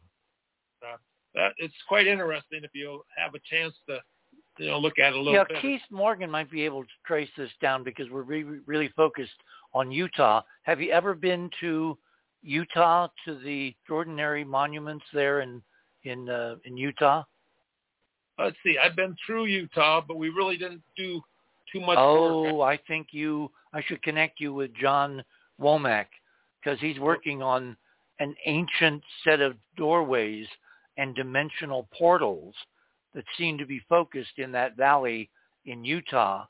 Uh, Uh, like where I want to be. So yeah, I would like that a lot. I will. I will put you guys in touch. It sounds to me like it's a, it's it's long overdue. Okay, let me go back to the test. So Hewlett Packard, which was the preeminent crystal folks in technology in the 70s and certainly the United States, they took on this task. Um, wasn't it a guy named oh what was the what was the scientist who kind of spearheaded this at the at that time? Uh, you know what? My mind. Yeah, I know the feeling. Yeah. it must be late or something. Yeah. No, I can't remember, but he is. Yeah, he is was the lead scientist for the project. It was well, it was Frank Dorland uh, had the skull at the time. He was an art curator, and he had the skull, and he had the black version of Kazan, this ancient icon that Mitchell Hedges wanted to go back to the Russian people. Communism fell, so it was an icon that uh, it was sold by the uh, the Russians at the time of the the revolution to finance the revolution, and it went down to to Africa. And Mitchell Hedges to get his money out of Africa after war, he had he bought the icon, but uh, so it was out there with it. Thousand gemstones sold into a sold into a gold trousseau. Hmm. To have skull and the icon together, that was what a powerful thing that was. So, and uh, but uh, uh, I would love to measure the Home the Depot's skull lowest with the of the Accutron. it's I'll time to take your bath from interesting start to show tile to install I'll think about how to do field. Have you, uh, have you, and Shop Michael, have you looked at the savings- skull in terms of your research, the 432? Yeah, that's a fascinating thing because just recently, one of the photos was, you know, Bill has my technology, and um, so he put my 432 disc right in right in front of the Mitchell Hedges crystal skull, and what I just learned from him, what he's seen in the skull, is pretty freaking fascinating. Um, Yeah, that's Bill, item number one share in your section, Michael, that photo. yeah. Um, but I want to say with Hewlett Packard, isn't it true that they couldn't find any tool marks? I mean, that's there was no super. well, yeah, you know the, the here's the skull. It's it's made against the grain. It has lenses and prisms built into it that would take.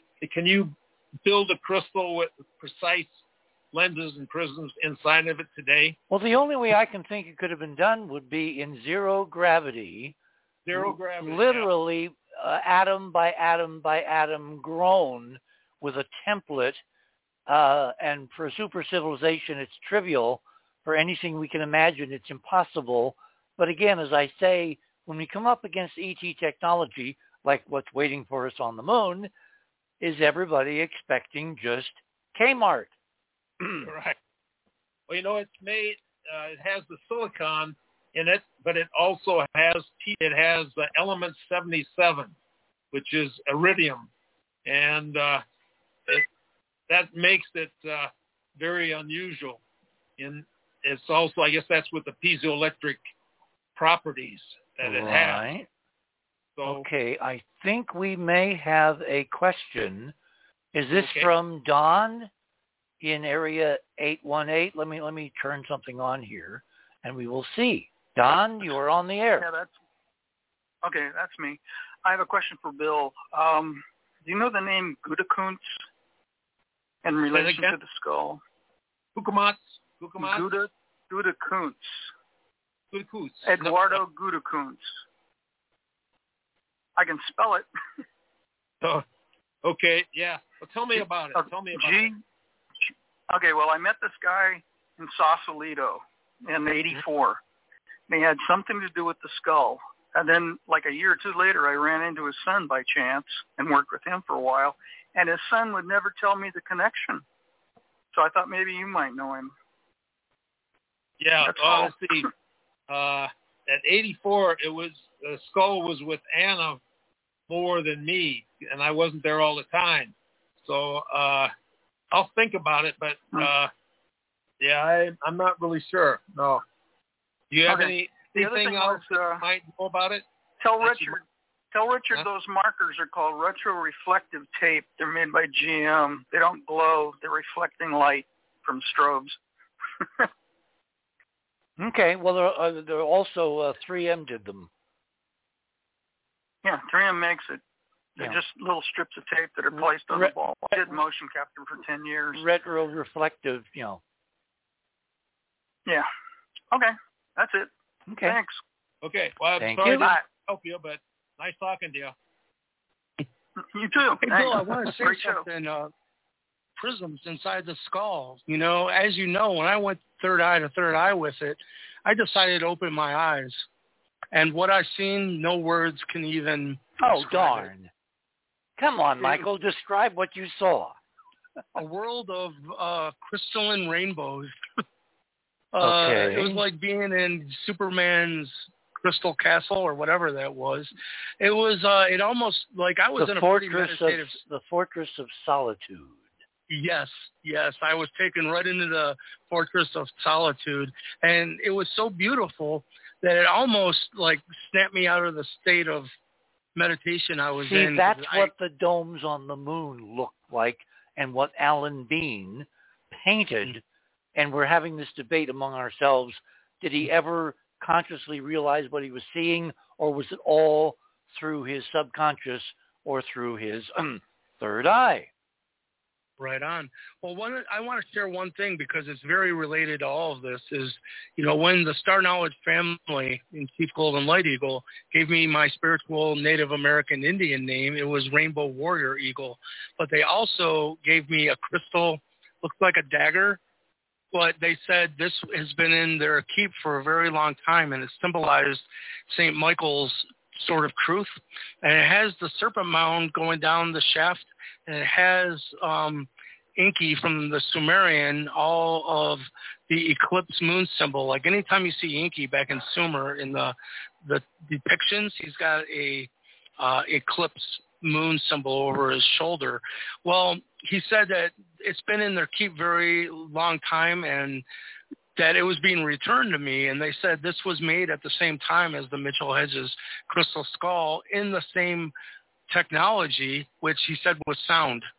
And um, I know it sounds crazy, but I have this thing. But here's the weird thing: is Catherine and Bill just offered to do a private session with me Oh over Zoom, and during this, the whole message that came through was the skull decided to tell me about how to use the sword and what it truly is. And Catherine couldn't even known that I was gifted that sword back. Isn't that something? Oh my my my! Which leads me directly. Thank you, Michael. Into my next Mhm. question for Bill. Bill, what do you got on the on the immediate uh, uh, road trip? Are you doing big conferences? Are you doing one-on-ones? How can people, you know, get a, a special session with the skull uh, if they have to identify why they're here and what they're supposed to really be doing as opposed to working in uh, Kmart, that kind of thing? Okay, well, let's see. Yeah, uh, you know, we're going to be at uh, the Serpent Mound on the equinox because I like to do something on at a special place on the equino- equinox and I also on the solstice. So that's where I'll be on the equinox. But then uh, I think it's June. I'm going to be at Contact in the Desert out in uh, California. Joshua Tree. Joshua Tree. Yeah. By know the it- way, know it well. Bill, the name of that event is the Serpent Mound Pizza Summit for anyone that wants to come, and they can meet you in per, per you know. where person. can where And- can people find more information? Have you posted it Yep. in your yeah, I section? think yeah, there's uh, something on there's there's things on the internet if you just well yeah on the website. We have a website. If you go to Mitchell Hedges without the hyphen, there's a lot, lot of there's just it's a nice little thing and it's got a ni- couple little Okay, Let's- we have a link uh, in your bio, uh, crystalskulls.com slash Bill hyphen No. Homann. uh, no Nope, that's not. there, but no. All right, I'll tell you what. After the show, send Keith the Okay. other link, and we'll post the links. And the same with you, Michael. Okay. Hey, would you like? Could I tell it? Would you like to hear about the uh, tool marks on the skull? Yeah, by all means. We got four minutes. Okay, what it is is, uh, you know, back when uh, Indiana Jones was coming out, uh, there was a, a big movement to try to get the skull and try to find out, you know, try to dis- discredit it.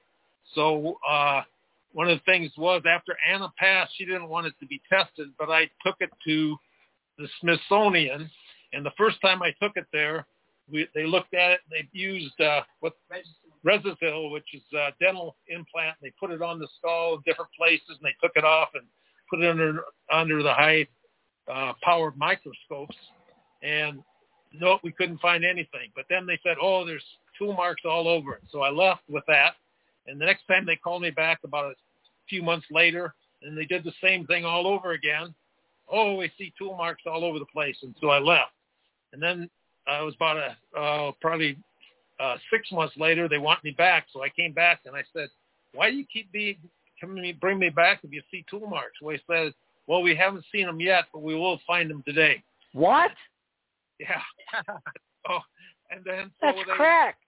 Yeah, and then they started testing it, and we did it this time for a, it was for a, a show, so we had the the cameras going, and I had I brought my own video camera and I videotaped everything. Good, good. We were doing it, and uh, so the first time they they tested it all morning long, and they couldn't find anything, and they then we did one more, and when they did it on the by the jaw, they took it off and it ripped in two, and they said, well, go to lunch and we'll fix it, and uh, then uh, we'll see if we can fix it. And if we can, we'll fix it and come back after lunch. So we got back and they said, oh, uh, we got it all fixed. It's all perfect on this. And they showed it and oh, there was some tool. It looked like modern tool marks on it. And so that's where they got their model modern tool marks. But uh, since I had the video of it and I knew exactly where it was tested, I didn't really worry about it for several years. But you know, this thing starts to eat on me when they they say stuff like this. So I finally took it to the university around here and had it retested at that spot. And pictures and videos of it, there are no tool marks on it. And Well, so, Hewlett Packard didn't find any either, correct? and you know, Matt, Matt Packer, they were the experts, and they didn't sit there with uh, dental imprints to try to find tool marks. yeah. I would have thought they would have used lasers and Kirlian photography and, you know, Uh, polarizers and something more sophisticated than dental floss. Come on. No, dental uh, impression material. Yeah, it was what they used. Yeah. Well, you know what? Uh, the the archaeology department has no knowledge of the gemology, you know, Yeah. and so they're trying to do tests. Hey, guys, They're not experts. guys, we have run out of runway. Oh, okay. I want to thank my guest this morning, Bill Homann. We got to have you back, Bill. And Catherine, I really need to talk to you. Michael Hill, uh, our special drop-in guest, Cynthia, who has many talents and consciousness is major one of them. Until tomorrow night, same time, same bat channel. Remember, we're talking about what's going to happen in 2023 of things to come. Until tomorrow night, remember, third star on the left, straight on till morning. Good night, everyone.